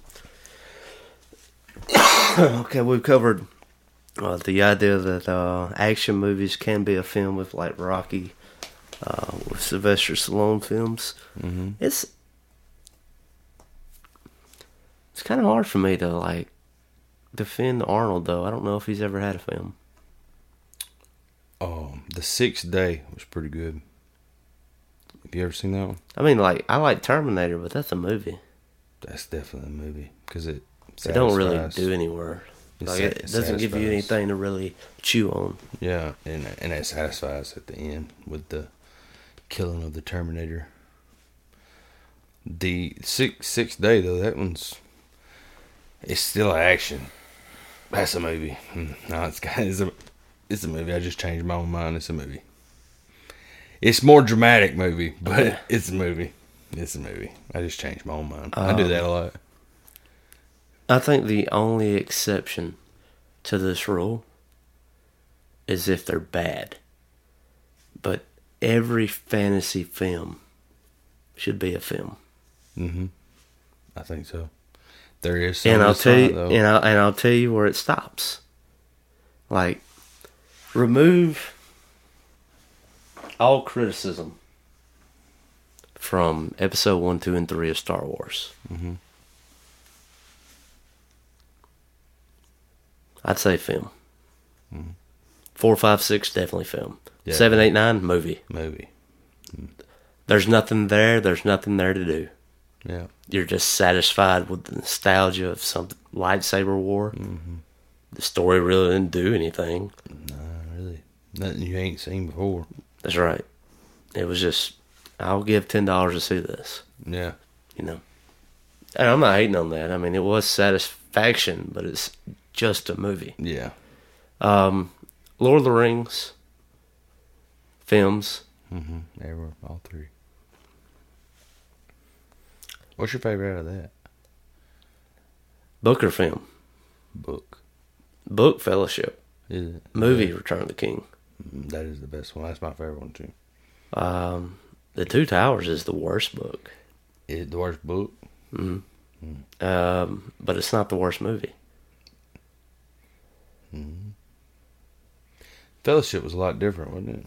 What's it The? Fellowship was uh, Because I haven't read it yet. it was disappointing uh, because, but I respect Peter Jackson for not giving time to it, but at the same time, I can't believe what he gave gave time to. Um, we didn't have Tom Bombadil at all, and that was like this curious uh, with the book. I think they. Do you still have a copy of my? Lord? Yeah, give it back. Um, I got your other copy of that other series that's yeah, like it. I've got a that. That's not even the one. I have a the copy that I've got marked chapters to help people read it. Is I marked uh, Tom Bombadil out of the book. Uh, it does a lot for your mind and for building uh, an idea, but he never completed it. So I don't even tell people to read it. Uh, and that's one thing I've been, you know, I've shared with you like my idea of like writing a, a fantasy is uh, I wanted to start from the begin, from the end, and work back. Mm-hmm. And I wanted to make everything super fluid, and I wanted every character and how everything plays out for each one to make complete sense to give you a moral understanding of what that meant. I, I don't want to waste anyone's time. If I want to write a book, I want to write a really good book, or I Yeah. don't want to write one, One at at all. all. Mm-hmm. Yeah, don't want to half-ass it. Yeah. And that's the thing about like with Tolkien, it was like there was so much added. Like you had Tom Bombadil, and then you had like he led them to the graveyard, and that was replicated in the old Xbox game of Fellowship of the Ring, which wasn't a good game, but It- it. I beat it. But it followed the book instead of the movie. Yeah. and uh, I enjoyed it for that. Um, but Not all fantasy movies though are films. that is something that we need to say. There is a lot of them that are strictly movies, and I see. I tend to find a lot of those fantasy within the fantasy.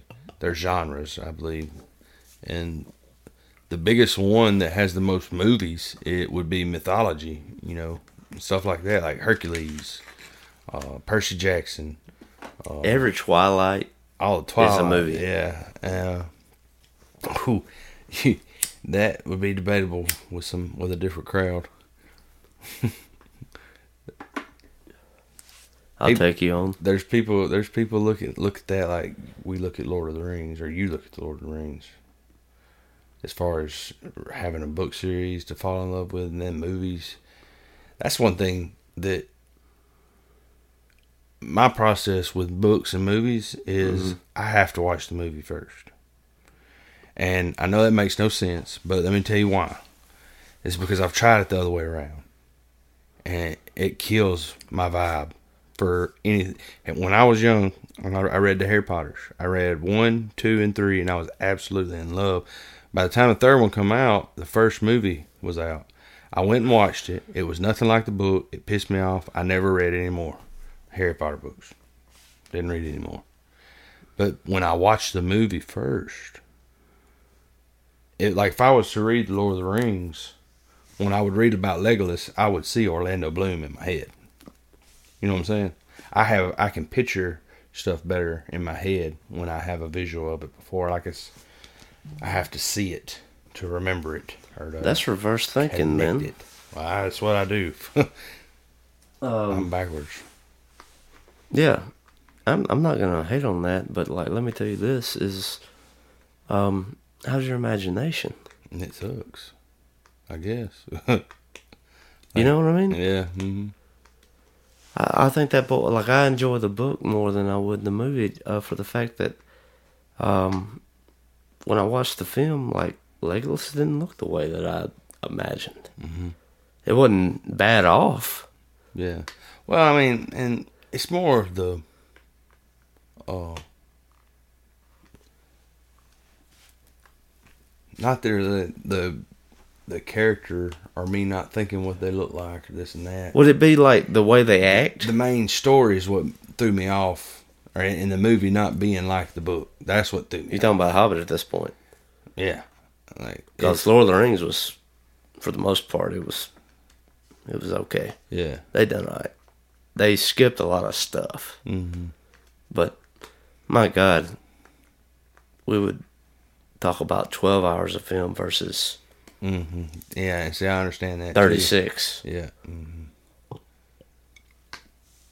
But it'd be like that. Fellowship of the Ring is the um, that's a wonderful book. Like I, I don't. God only knows where that book is because I don't remember. If you have that book out there and you're listening, please return it. But um, I marked out. I think it.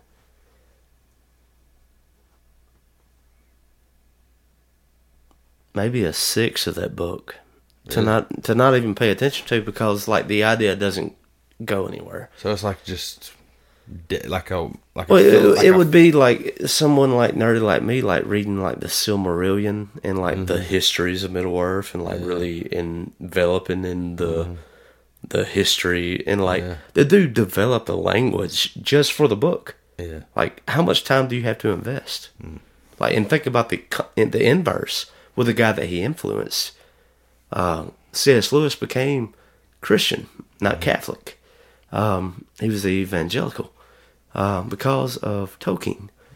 Think about his time spent: the Chronicles of Narnia, the Silent Space series, and then he wrote all these great books on like the psychology of uh, Christianity, uh, Mere Christianity, the Great Divorce.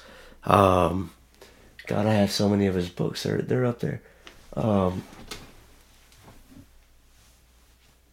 oh, my favorite, The Problem of Pain. That's my favorite C.S. Lewis book. Yeah.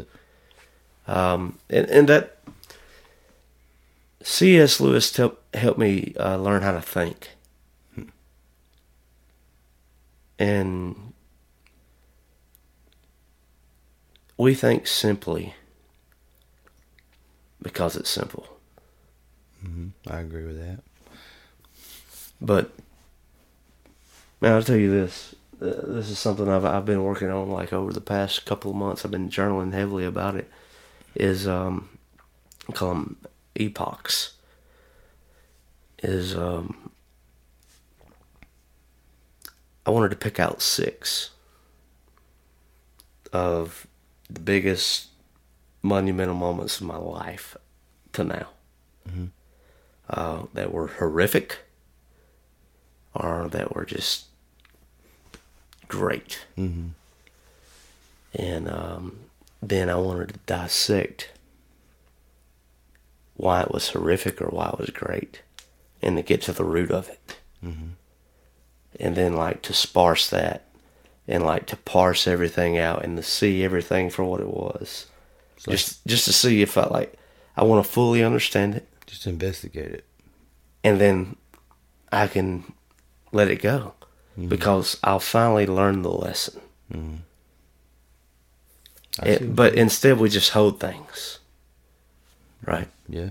Mm. And on top of like these situations, I'm gonna contact the person that created it if they're still living, and be like, "Why did this?" Here's how I remember that. If they'll take the phone call, mm-hmm. why did this happen like this? What happened to us? Mm-hmm. Why did it? It didn't need to be this way. Mm-hmm. I've I've thought it through, and I'm not right, but neither are you. So like, what happened? Mm-hmm. You know Yeah.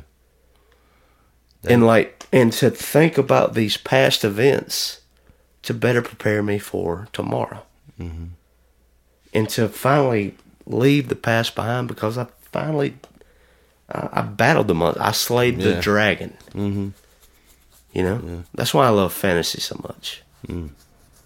Makes sense. Understand it. Look at it different now.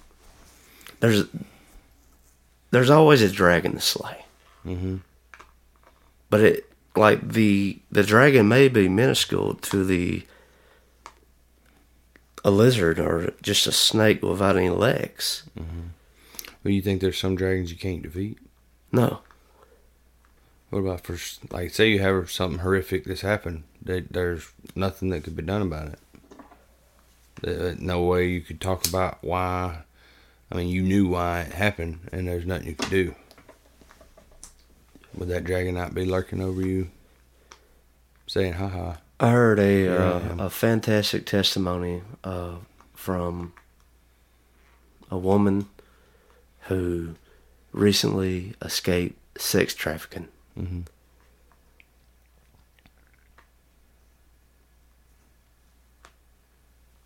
And yes, I believe that every dragon can be slain. But like some dragons, you have to be really calculated and you have to plan really good to get out. Hmm. But every dragon slayable maybe you just run till you can go back and get somebody that can help you take it. Yeah.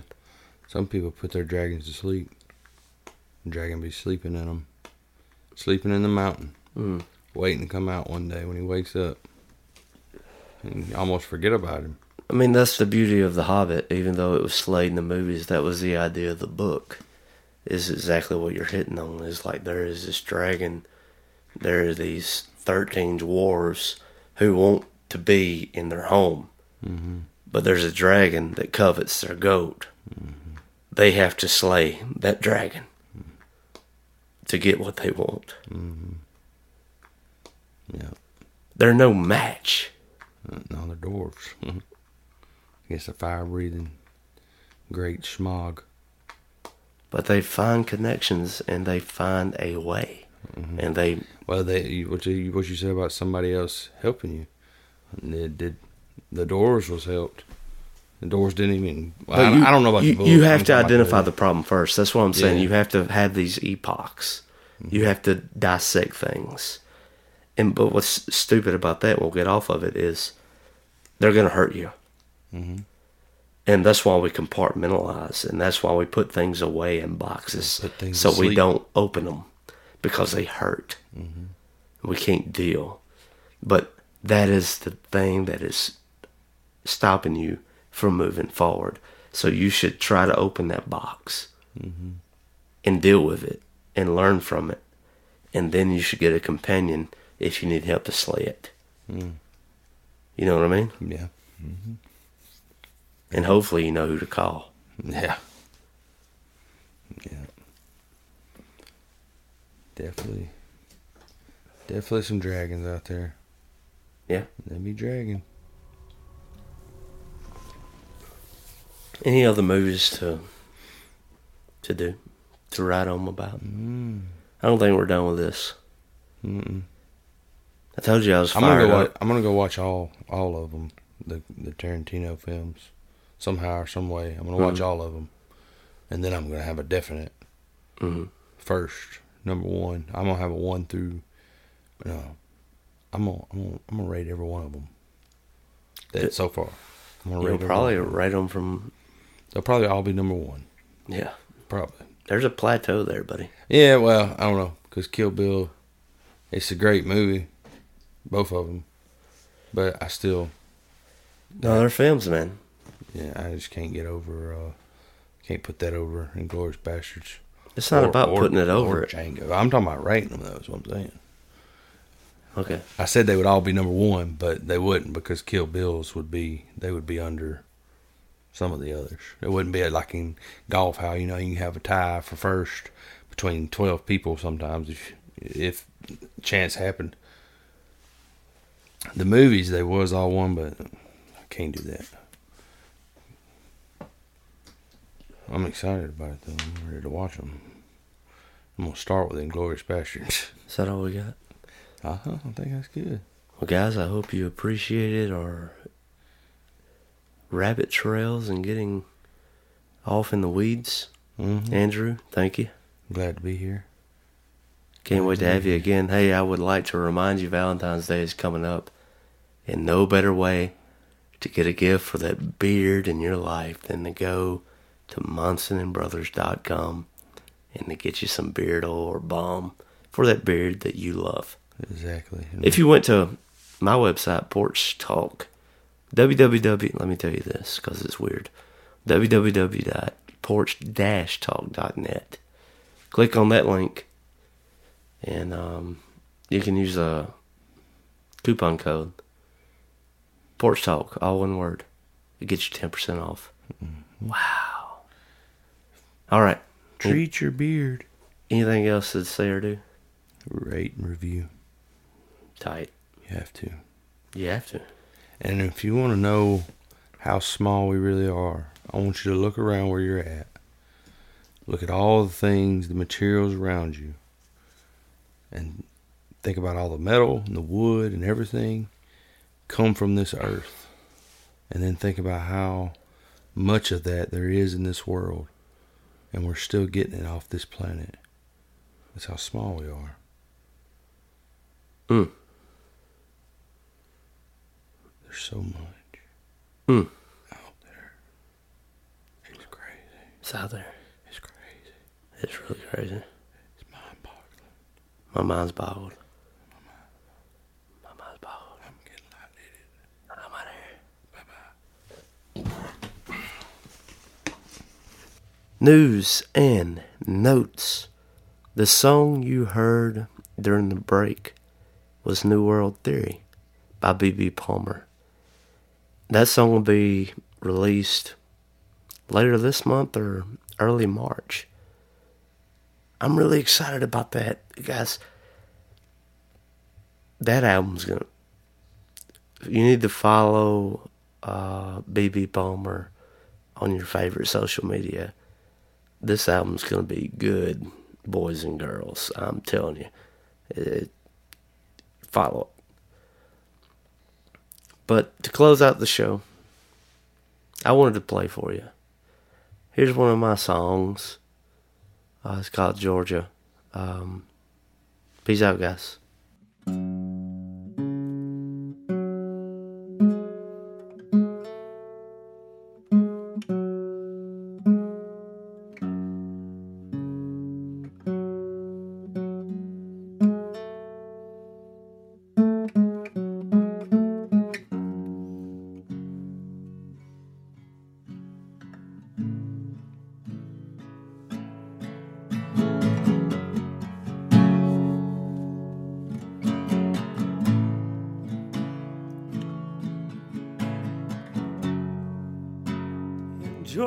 She's on my mind. No, it ain't the place, it's a state of mind. And she'll be walking out of my life here soon. I don't know what I should do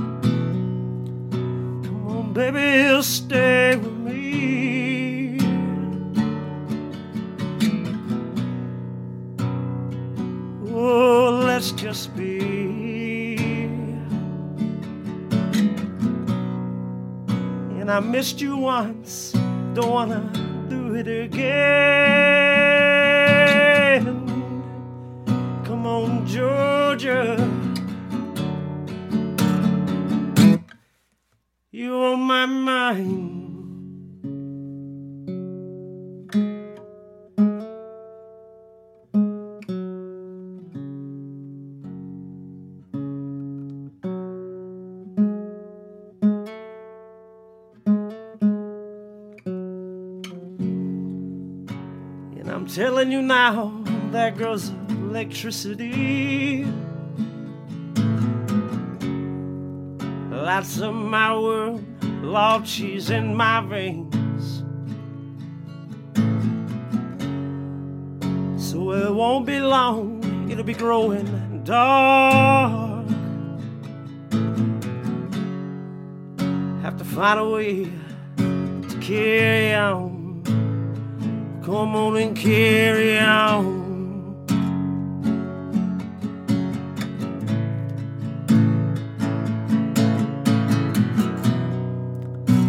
Well, baby, you'll stay with me.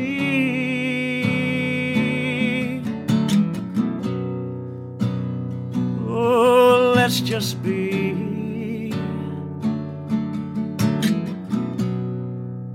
And I missed you once. I don't wanna it again. Come on, Georgia. You on my mind.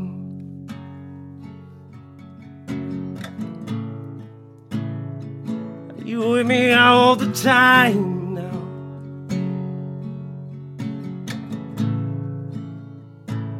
I say you on my mind.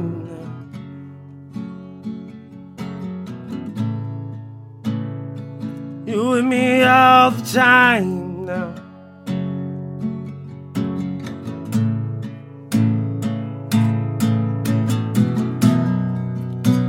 Oh, baby, you'll stay with me. Oh, let's just be.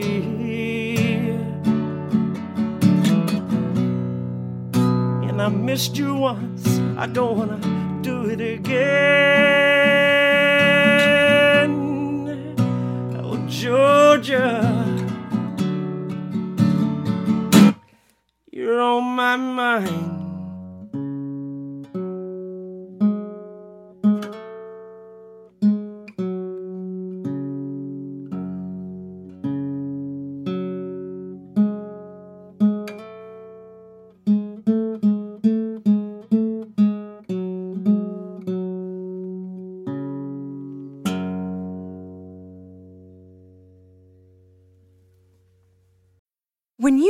mealtime inspiration, it's worth shopping Kroger, where you'll find over 30,000 mouthwatering choices that excite your inner foodie. And no matter what tasty choice you make, you'll enjoy our everyday low prices, plus extra ways to save, like digital coupons worth over $600 each week. You can also save up to $1 off per gallon at the pump with fuel points. More savings and more inspiring flavors make shopping Kroger worth it every time. Kroger, fresh for everyone. Fuel restrictions apply.